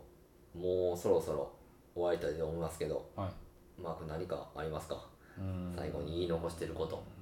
もういい加減喋ったなもうないんですかないな何かこれだけは言っておきたいみたいなうんないないかないなないか前いつもないな、うん最後に何か聞くけどもうだってもう2時間も経っててさ、うんうん、そっからでないやろ最後のほら臭いで最後の一振りですよこれはクソ親父のうん飯屋の名前にクソってつけるのどうかなと思うけ どいやまあまあ確かに なうんあのあんまりよく絶な対い、入ろうと思わ へんようん、臭いで最後の一振りねうん、なんかそのクソ切ってるみたいなって親父が、うん、うんまあ言ったらもうクソ残粉をさ、処理してるみたいなイメージあるからうんそれでラーメンがさ豚骨とかやったら絶対言えん、豚骨ちゃうやっぱり豚骨なんいや知らんけど豚骨なんちゃうこれでもう長浜ラーメンみたいな匂いしてるとしたらあれは臭いからな絶対入らへんで長浜ラーメン好きな人多いけどな、うんまあ味はやっぱ美味しいんよ俺はあんま好きじゃないけどな、あそうん、なんか甘ったるいなんかこうねううん油の甘みなんかなあれが、まあねラーメンも最近食べてないんですねうんまなんとあ、もダイエットしなあかんから食べダてイるエわけじゃないットね、うんダイエットあと5キロあと5キロねうんもうすぐですわ、うんあともう酒も解禁するんでもうちょっと話す内容もアッパーな感じになるんじゃないかなって気もするんですけどねうん揚げ揚げになるやっぱりね、うんエナジードリンクとコーヒーだけじゃね上がらないですようんその組み合わせめちゃ体悪そうやしなもうカフェインカフェインですからね、だからやったわまあここでねほんまコカインとかあったら一発決めてよしやるぞってうんなっていくんでしょうけどねうんまあそんな手に入れることもやる度胸もなくめっちゃ高いしなあそうなんコカインってめっちゃ高いしなってそのもう相場知ってるかのようにも いやだからもう映画見てたらいろいろ出てくるよさもう貧乏には大体クラックとかや るよいや何円ぐらいすんのグラムうんもう分から んけどめっちゃ高いしなっていうからうん日本円で何円ぐらいするのか分かってんかと思っグたらラムだ何本ぐらいするんやろ大体何グラム吸ったらええかも分からへんよそなの1回でそんなそんな分からんよ全,、うん全くどうやるんかもほとんど分かってるの分かってないようなまあまあよく映画で見たらそのカードでねうん線状にしてうん鼻からシュッてうん吸ったりうんあとは歯茎に塗りたくったりしてましたよねうんあれが何グラムやねんっていうあれ何グラムぐらいなんやな分からんなさっぱり分かりませんうんまあ高いのは高いと思うね安くはないでしょうんこうあの金持ちの麻薬やからあれってまあよだかく言らわれそるのはのうんあれじゃないですかウルフ・オブ・ウォール・ストリートとかうんあとは誰がやったかなやってた人古賀にやってる人うん、なんか映画でめっちゃやってたなって。あまあそれはもうスカーフェイスまあまあそうやねスカーフェイスな。 こうやってやってうんもうこうわーってやってたやってたよ、もうそんなもう勝者のドラフトですな。うんうん、高級品やねまあ、そうやろうな。まあなんかやったらまあようやってるけどななんだかんだでよく5回にやってるシーンって、映画でよく見ます、うん、すごく。でも、アメ日リ常カでン見サたイこコととなかいで。もやってたんじゃん確かアメリカンサイコでもやったよ。うん便所でやってたそう、こうう、んカッカッカッってやってこうしってやってましたよ。うんアメリカンサイコもあんまマー君好きやもんな。好きやななレモン缶ようよく言うよな、アメリカンサイコを例に出して。うん、一番好きなクリスチャン・ベルじゃない。一番好きなクリスチャン・ベールやなうんうん、それは、マシニストとか、うん、ね、いろいろありましたけど、うんまあ、あとは、バットマン、うんあとアメリカン・ハッスルとかにも、ガン方とかなんでありました。ガンうんリベリオン俺、ガンガンが一番好きかな、リベリオンが一番好きかもああいや断然アメリカン最後やけどなしれんなあの、まあ、なんて言いますか、原作の人の小説結構好きあ、ほら、うんなんて言っちゃったかなあの人なん好きと言いつつなんとも言えん奇妙な味わいのある映画ですけどね、うんアメリカン・サイコってうん。うんあれが女性監督を撮ってるっていうのがすごいなんていうかうんいかにもこう、男が撮りそうな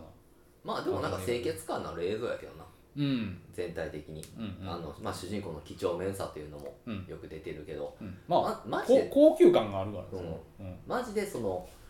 ヤッピー的なその,、うん、そのいわゆるウォール街で働いてる人間のうんなんか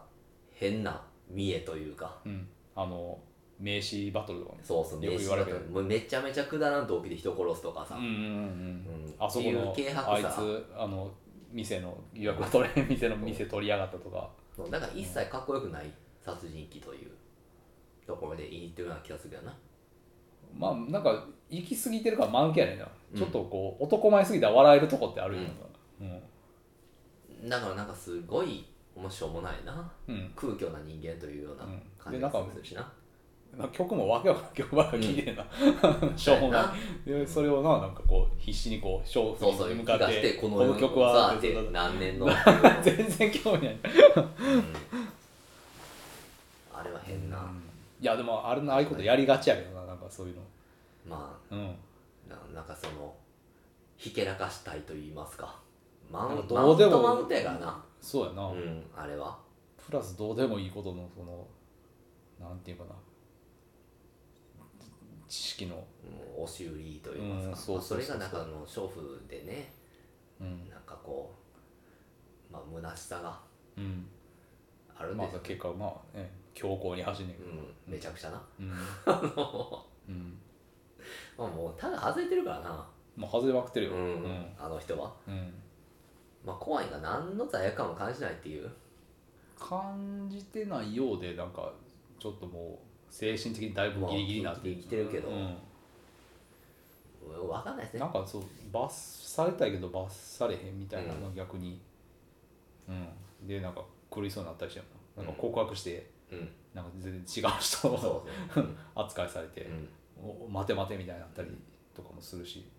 ありましたね、あれは名作やと思うねまあそんなにあれやもんな名作扱いされてへんとかありますかな、うんめっちゃ面白い映画やと思うけどうんまあまあマー君もかなり好きやなっていう、うんやたらそのアメリカンサイコアメリカンサイコっていうあんまりそんなにアメリカンサイコっていう人おらへんからなそうんいうみんな好きやと思ってるけどやみんなは好きじゃないじゃん普通にその、うん、面白い映画やなぐらいのうん感じかなまあだいぶ前の映画やけどな、うんもうだいぶ古いんであれももう20 90年年何以年上とか前かな、うんだからクリスチャン・ベイルがまだまだ若手うんぐらいかな、でああれれはなジャレット・レトとかも出てきてそうそうそうそう、ん全然あのおぼこい頃のうん、なんかこれから伸びるスターたちのうん若い時も見れて、でなんでもうスーツの形が古いもんなみんな着てんの、なんかな、うんまあないんやか部でも活おしゃれやなって思うけでっかいど感じうんやったような記憶があんねんなうんだからその当時のまあウォール街の金融街のエリートたちのうん暮らしうんというものが、うんあのほんまにあんなんなんかわかんないけどまあ誇張してるけどな、うん完全にあれはきっと見栄の張り合いをうん見せていただけるという点ではまあ貴重なんかもねうん嫌なやつばっかりじゃんまあなんかあの あのゲイのやつはなんか嫌なやつなんだけどはいはいはい、いましたねうんうんなんかあのクリスチャン・ベールののべいけいやと思って、うんうん、なんか殺そうと思ったらなんかこう便所でそうこうくるっと後ろ向いてこうなんかチュッてそう、ん分かってるよみたいな感じ そうで言われてるまあもしかしたらゲイやったかもしれんよなえクリスチャン・ベール、うんやっぱゲイの人は分かるっていうセンサーで、まあどうなんやろうんなうん潜在的にそんなのもあったかもしれない、うんでも抑圧されてるその男性社会にうん男性社会っていうかな仕事してる様子一切ないしなあいつら、あいつらっていうかもうクリスチャン・ベール は、うん、大体なんかあのないよヘッドホンでなんか、ねポップソング聴いてあの辺りの人たちの仕事をしてる姿ってあんまり描写されへんもんなうんよく分からへんねんじゃあ知らんからやと思うけどさウルフ・オブ・ウォール・ストリートの人はめっちゃ仕事してる様子が書かれてたけどうん、もうとにかく客取るのに電話しまくって電話しまくってて、うん、確かあれってもうクリスチャン・ベールがなんかもう親父の会社かなんかで、うんまあ、コネで入ってる的な、あそうなんうや、んうん、っていうなんか裏設定みたいななんかあったようなあそうなんやそうそうそうじゃあまああれかより大きく見せたいっていう自うん、そうそうそうだからそう、うん、やっぱり負い目っていうか結局なんかこねやろうっていうふうにうん、思われて分じゃないかっってていんうねんその、無能であることも分かってるしまあ、もそう過去だけやってるのももう分かってるだけにも余計狂ってしまうっていうか、まあそうなったらなもうホームレスに金散らかさせて殺すみたいなよくわからんこともやってしまうんかな、うん人間うんなあ、うんただの殺人鬼やからなうん、もう完全に殺人鬼うんしかも嫌なことしてうん、欲しいなんかかみたいなうん、なんであの働かないんだみたいなこと言ったり、言いながら説教しながら刺し殺すっていう、そうもう最悪の、うん、最悪うんうん、まあ、そんな映画がマークのお気に入りのうん、一本とそうやねこれがマークの最後に言いたかったそううんクリなんかあのねそう食っていあくの最高のクリスチャン・ベールはアメリカン最高であ ると、最後うんまあいいろんな出てますからねそれ以降にうんまあやっぱりでもうんこれ、がベストインターステラーでもなくなくやっぱりそれがア最高メリカン最高みんなもう一遍見てほしい なアメリカン最高うん今まあ今多分こそアマでプもラに定期的に見んであるうんアマプラにあると思うし、うん見ようと思ったら何ぼでも見れるんじゃないですかねうん、うんまあそれなかなかその見る一本に上がってこないっていうだけでうんでもなんか原作の小説も面白いしなんかもうちょっとちゃうんやけどあえ映画の内容と、だからそこまで好きなんやな原作の小説読む、ううんん、で同じそう原作の小説書いた人が「えー、とルールルールズ・オブ・アトラクション」っていう、まあ、これも映画になったけどあはいはいはいはいうんありましたねあれも小説面白かったし、うんなんか映画によくなってるでそ原うそ作者やうそなうでそうなんかあのなんかちょっとつながってんねんななんかな老いかなんかあそのユニバース化そうそうそうそうそうしてんのなんかさクリスチャン・ベールのなんかし、し老いかなんかが、んあの美大入って、うんで最終的になんかそのそのえ美大行った本人やったかな、うかがなんかその作中の登場アースアートスクールコンフィデンシャルのうん登場人物の一人が、んうんなんか最終的にモデルになる、ほファッションモデルうほでモデルやりつつ、ううんなんか各世界中でテロするみたいななんかおううん、グラマラマっていう小説があるらしいんだけど、うんそれが翻訳されてなくて、穏やかじゃないうん、それがすごい読みたいなって、だからまあ親戚がもう大量殺人鬼やっていうことよなそ うク呪わリれスチャたンベルなわけでしょうん呪われてるなうん、そういうサーガがあるんやけどなかなかそんなやつが親戚やったらもうな結構しますね思えへんからなうんまあだからまあその人知れずなんかそういうテロみたいなのを、うんうんまあ、こうモデルとして各地をこういろんなパリコレとか行きな行がきなら、がらうん、何のためにやってんやろその人いやーただただ愉快犯誘拐犯そのテロリストっていうかじゃあもう愉快犯やなまあ何の政治声明も出さんってことだろユナボマーみたいそうななのか なそうそうそうおーそれは映画にしてもええぐらいやけどなそんなうんしてほしいななんかあなるほどねうんまあそれがあマそうークブレッド・イーストン・エリスやねマークの最後に言い残したいうんことは、えーとにかくアメリカン最高をもう一回見てうんその原作も面白いから読んでくれとうんでアートスクールコンビえちゃうアートスクールコンビニじゃんあのえルールルールズ・オブ・アトラクションを、こうこの辺の映画ってなんかあんまりもう配信とかで、ううんん、流れない流れないね流れないですね、うんまあ、そっちもぜひ見見てほしいなっていうのあるかなうんまあアメリカン最後は面白いそれだけまあ好きやもんな好きやないつから言ってんねんとか言ってるまあでもやっぱなんか殺人鬼の映画好きやな羊たちの沈黙も好きやしうんうんノーカントリーもまあそういう側面があるやん、まあまあそうやで、うんアントン・シガーさんは全くの殺人と鬼でかすかセらブンもそうやしセブン殺人鬼ですね、うんゾディアックも面白いしゾディアックも、まあ、殺人鬼ですね、うん実際にいた殺人鬼ですねうんゾディアックは、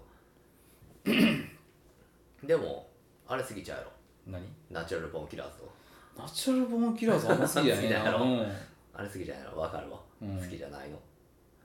なんやろね、まあ、今みなんかだいぶ昔見てあんまりやなって思ったきりやから、ウディ・ハリハリウッドさんかそうそうそう、ううんんあ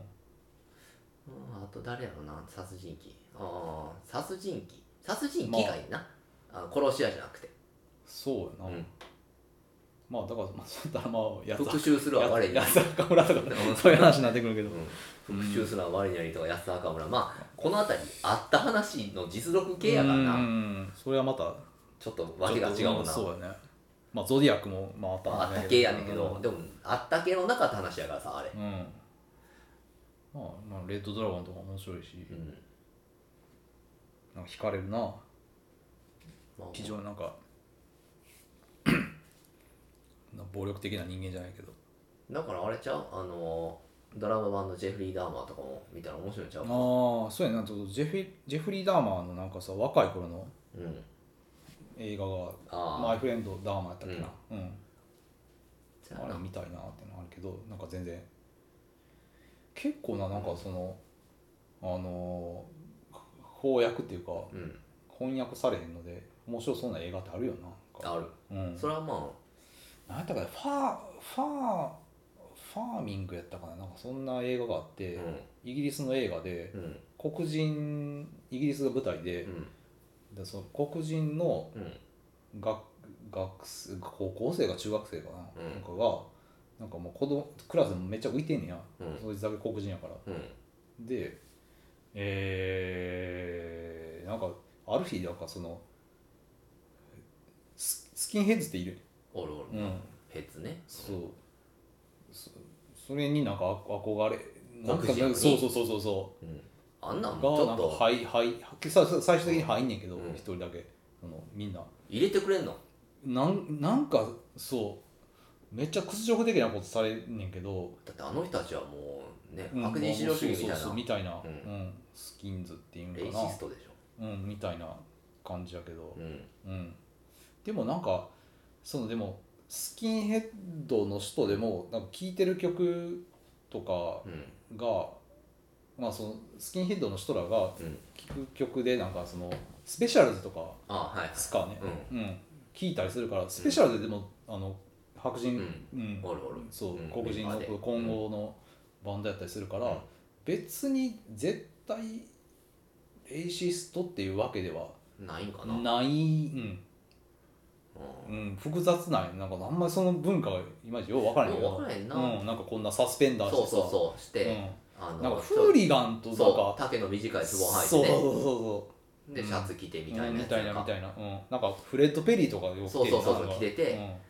だからまあその時代にそんなんとかさうん、まあモッズとかもうん近しいもんがあるけど、うんなそういうファッションでね、うんまあ、カラーギャングにも近いななんかな、うん、でそうなんかこうスキンヘッド同士でこうなんかこう喧嘩してたのそれもなんかあれみたいやけどあのえっ、とサッカーファンのさフフリーフリガンみみたたいいなな、うんそういう映画やったしなフリガンってうんいうフ映リ画ガンあったな、だからあれも子供が憧れてどんどんそういうふうになっていくっていう、うん、いやねうん、話だったしうん、まあ、大体まあねそれと家族の圧力があってっていうそうそうそうんそうそれもなんか面白そうやなってなんかなんかで見て珍しいな黒人がそのうん世界にだか入らっていくもっうていそううそう一人だけやったもん憧れんねやなんうんなんかで、う、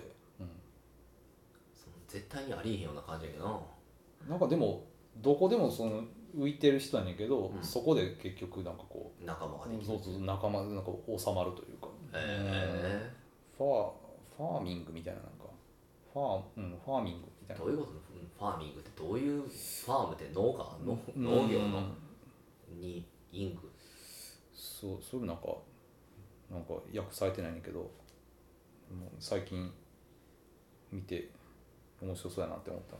まあこの配信時代からいつか入ってくるんじゃないのうんかなううんんそそういう映画もの辺面白そうやなまあでもほんほんまにそういうなんかな歴史的背景が分かってんかったらうん見づらい映画ってなかなかな、う配信でも難しいかもしれんけどななんかそういうので昔はかあのビデオになったりしてたんやけどななんか何でもかんでもビデオになってる頃って、その VHS でそうそうそうだからあの話は大体エドワード・ノートンじゃ,、うんアメリカンヒストリー X、うん、じゃなくて、えー、っともっと喧嘩しまくる人誰だったかあれでしょラッセル・クロラッセル・クロウウ、ラッセル・クロウ喧嘩しまがくる 人、うん、ラッセル・クなんロか結構なんかこう一緒になんねんな、ウうんうん、ラッセル・クロウがなんかそうスキンヘッドうんやってる映画でああなんかあった気がすんな現あの現代がロンパー・ストンパーっていうう、んうん、やつもなんかビデオだけでうん終わってるけどあれも面白かったよななんかあの辺り DVD になのってるで面白いよな、うんあのそれぞれのなんか文化みたいなんでそ分かれていってるなんかわけのわからんわけのわからん格好してあれやけどうんうんなんかなん独か自のフうんァッション性をそうそうそうあのリアルな時計仕掛けのオレンジみたいな感じじゃないんですそうそうだからまあ時計仕掛けのオレンジは多分そういうものからなうんあでも着想を得てるはずやからうんなんかそのスタイルみたいな感じを作っていくのはなかなかねこれこれこれあお前ファーミングっていうのお前なそういう人がおんねんなうんまあ実はうんみんないい顔してんねんななんかもうもうゴロつきみたいな本当にまうん、あなな労働者階級の人たちがなうん、やるわけで、まあそうやねうんすごいイギリスでなそういうクラスっていうのがあるらしいからそうやなうんぜひとも見たいもんですなまあいろいろ見たい映画があるなとうんいう話でそうですねうんもうないですが最後に言い残したことをうんその辺かなもうちょいなんかある最後に言い残したこと最後に言い残したことねうん、うん、あーそうですねまああのなんでしょうこう映画見てるとこうそういう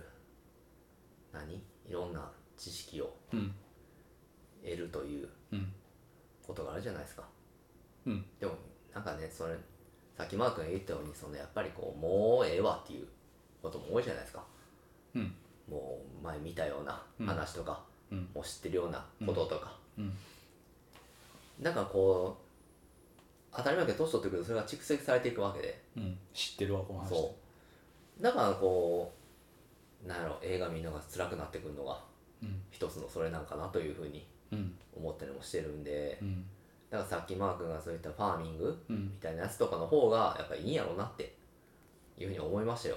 みたいなやつでどういうだからそんな知らん話ああそんなんあってんやっていうような、だからこのね犬ゲームみたいななんかも知ってるような 知らんようなその話 選んどきながらそう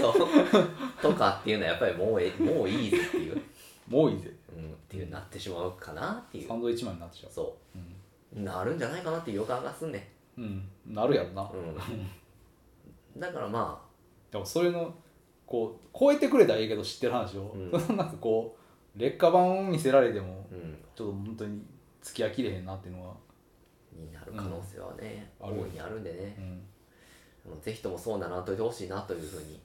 まあなんかこの話知らんなーっていうのでまあ選んでいったらいいかもしれない、そのうん取り上げるのもだからその面白い面白くじゃないじゃなくて、うんあそういうこともあるんやなっていう なんかそういうことを知る、まあだからうん、それこそまあず二郎の寿司のはああ話とかな、うさん、知らんや面白いとかっていう映画じゃないもんなあのそもそもドキュメンタリーでん、うん、知らんよめっ寿ちゃ司面白いかのもしれないなんか寿司の握り方ってさ知ったことじゃないしさ、うん、めっちゃもうすき合わせ汁なんて一生行かないとこやねんからそんな 知ったことだっていう世界やけ行どく機会ないのけどうまそうやなとかわかほるじんまにもう寿司の夢見てるかもしれんし寝てる時ゃんあ寝るときにほわほわほわって浮かんまでだまだマグロとかうんサーモンとか、まあそう、江戸前でサーモン出 て江戸前でサーモン出さないんだよあれ昔からそういう伝統らしいかうんそのす近年のもんなんじゃないのサーモンとかっていうらまあでも川魚は出さへんねん基の本的にそのいま、うん、未だあーにハモとかやらへんのじゃハモはやらへんと思いますよハモのに寿司なんてあうんないでしょうねだからまああのそういう伝統なんですようーんほんま江戸前寿司はそのサーモンなんて出えへんっていううんことらしいだから二郎もそのサーモンの夢見うんまあトロこのトロがうんとかその多分寿司でも寿司と一緒に、あのピクニックの夢見たり二郎が、うんその寿司と寿司を結腐婚ってするるとかあのあそういう楽しい夢寿司の夢見てんじゃんーっていう映画かもしれん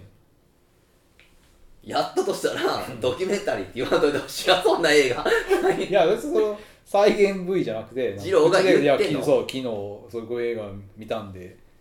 ゲスよみたいなこそれ黒沢明だから夢みたいなこんな夢を見たっていうの で二郎がといやそれはもう作りやんだからもうだからそのいこう聞き手がいてああそうですかっていう、あうあん、あそういう映画もあそういう夢見張るんですねっていう、そうなんだようんおいらはさ、ねうん、こんな夢あっ見たんしだよやね足っていやもう江戸っ子やから、うん、そまあそんなんやったらびっくりするけどなそんな映画やったらすごすごいようんでも逆に言うとそんな映画やったらそんなこともあるんやみたいな知見を得ることはあんまないでしょうね、うんこの夢なんかうんアングル似てるなと思ったらうん黒沢さんなんだよなまあ、たけしの夢やなそれもたけしが見てる夢でしょうねうんまあ二郎の寿司の夢ね見てみんことやななんとも言えんうんそうだからそういう10分見て分かると思うけどなこれはその二郎が寿司を見夢見てるんじゃないなっていううん、まあ、最後にどんでん返しがあるっていうパターン全部夢やったっていううんああ握ってた寝落ちな、うんだからはってジュロが起き て「ああ」って言ってやんでってバケロそうっていうようやったら、そうそうドキュメンタリーちゃうやんってなるけどだからそれやったらうんっていう可能性もあるからうんドキュメンタリーでなんか思い込んでるけどそうじゃない可能性もあるからねドキュメンタリーで出てきてるけどまあまあでもアマプラのなんか枠組みやからなそううんだからアマゾンもなんか邦画でなんか韓国ほん邦画って書いてあるなんか見てるね、よその国のやよつそがの国のやつが出たりするからあそうなんかもしれんな、うんめっちゃ作りの映画なのかもしれないそううん奇妙な映画ですシンボルみたいな映画かもしれうないんやとしたら見なあかんけどうんシンボルの寿司出てくるシーンあったしあったっけあったまっちゃんうがんなんか壁についてるチンチン、はいはいポロンってうん、言ったらなんか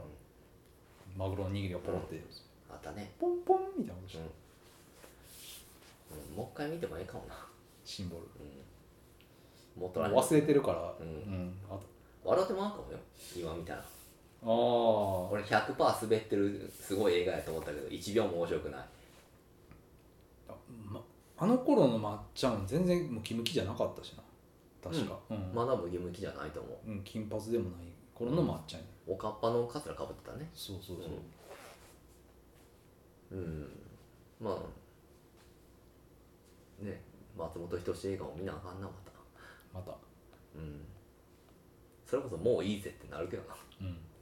ほんまにもうさや侍だけはもういいよあー無理やな死んでしまうなさや侍見るとあーでもでもこの間さのみさんが、うんなんか働くおっさん劇場だったやんうんあったのみさんがティム・バートンにインタビューしてるやおつすげえなうんうんもうめっちゃ面白かったわ全然英語喋らんかうらもうティム・バートンももう困って困っんて、うんうんで何も聞けんままもうもうそうお開きなんてよく付き合ってくれたなティム・バートンな、まあもあ、なかなかななか ううんなか懐の深いやつやななんかティム・バートンのことなんかギルバートって言ってたしな、いやもう誰かも分かってんなまあそりゃそうやろ、うんおみさんやったらまあというぐらいかな私の最後に言い言いたいことっていうのは、まっちゃんの映画をもっぺん見直したいというまあ話、となんかもう面白い面白くないじゃなくてうん、知らん映画そうもうこの世の不思議を知りたいみたいなああ知的好奇心そうですよねなんか知らんだけで映画を選ぶってこうんだからこのうんまあ今はなぜか私のおすすめに上がってきた新ヤンママトラッカー KVS、えー、三崎宿命の対決編とかねともうそういうの見たやそうだからこういうのはもういいぜっていう ろうんことなんですようんだからもうこういうのは触れませんよとトラックやろうもう見たやろすごい見ましたよトラックやらはもうそれは目がついてるほど見ましたようんだからこういうのはもういいぜなんですようんだからもういいぜじゃないのを見ていきたいなっていううん表知明らんがなっていうのうん、なんかもうなんかもう正直喋ってももうプロレスの話ももういいぜになってきてるんでうん封印バキとプロレスとうんシグル、うん封印したいなとジョジョジョジョもうんもう多分聞いてくれてる方ももういいぜなんでうん映なんや画ったらもう早よやめろと思ってるは ずですよもう2時間超えて2時間半になろうとしてるんでうんもういいぜでしょ、もういいぜやなうん、ということあもでザコシの話しすぎてザコシの話ももう封印ですあのー、桐野安夫さんとうんチャーミングの話はもうとまああのリンスあリンスさん松も本ねリンスさんの話はダーリンズもうんなしですうんもう吉本の芸人の話ももうやめましょう、もう一切口にしないうん、パパロゴロ A 先生のことも抹茶のことも言わないまっちゃんももう封印ですたけしも封印たけしも封印次から純映画として語っていきたいなと、ああ横道にそれずうにん、絶対言うやろな横道世之助にならず、横道世之助ってあったなうん、俺は直角でいきますんでおおまっすぐです直角ってまあ曲がってる、ー回ってなうん、90度ですけどうんはいまあでもそんな感じでいきたいんではいはいあのまあアメコミとかありですよ映画に関係するまあ絶対言わなあかん時っていうのはうん出てくれるしなそれはうん、だからそれはありなんですけど、うんまあ、あまりにも、まあ、ゲームも知らないでしょ映画とかにかかってくるうんことがあれば、うんでもまあもうハンドボールの話はもういいです 別に意味ないんで あのいやまたハンドボール部の やつ出てくるかもしれんでいやもうもう触れ触触れれない触れないそこには触れわざわざもういいぜなんでそれもあなのでまあもっと新しいことをだから封印しなそこに頼って新しいこと話さへんっていうあああなるほどねと思うんで幅が広がらへんってそこうと我々のその脳の筋トレ的なうん負荷をかけていかないとうんうんダメなんでうん封印していきたいなとうんいうふうに思っております、定期的に言ってるけどなこういうこうん、これはもう決意表明として言っていきたいと思いますん でともはい以上です私からはわかりましたはい、うんえーというわけで、えー、と2時間半ほどうん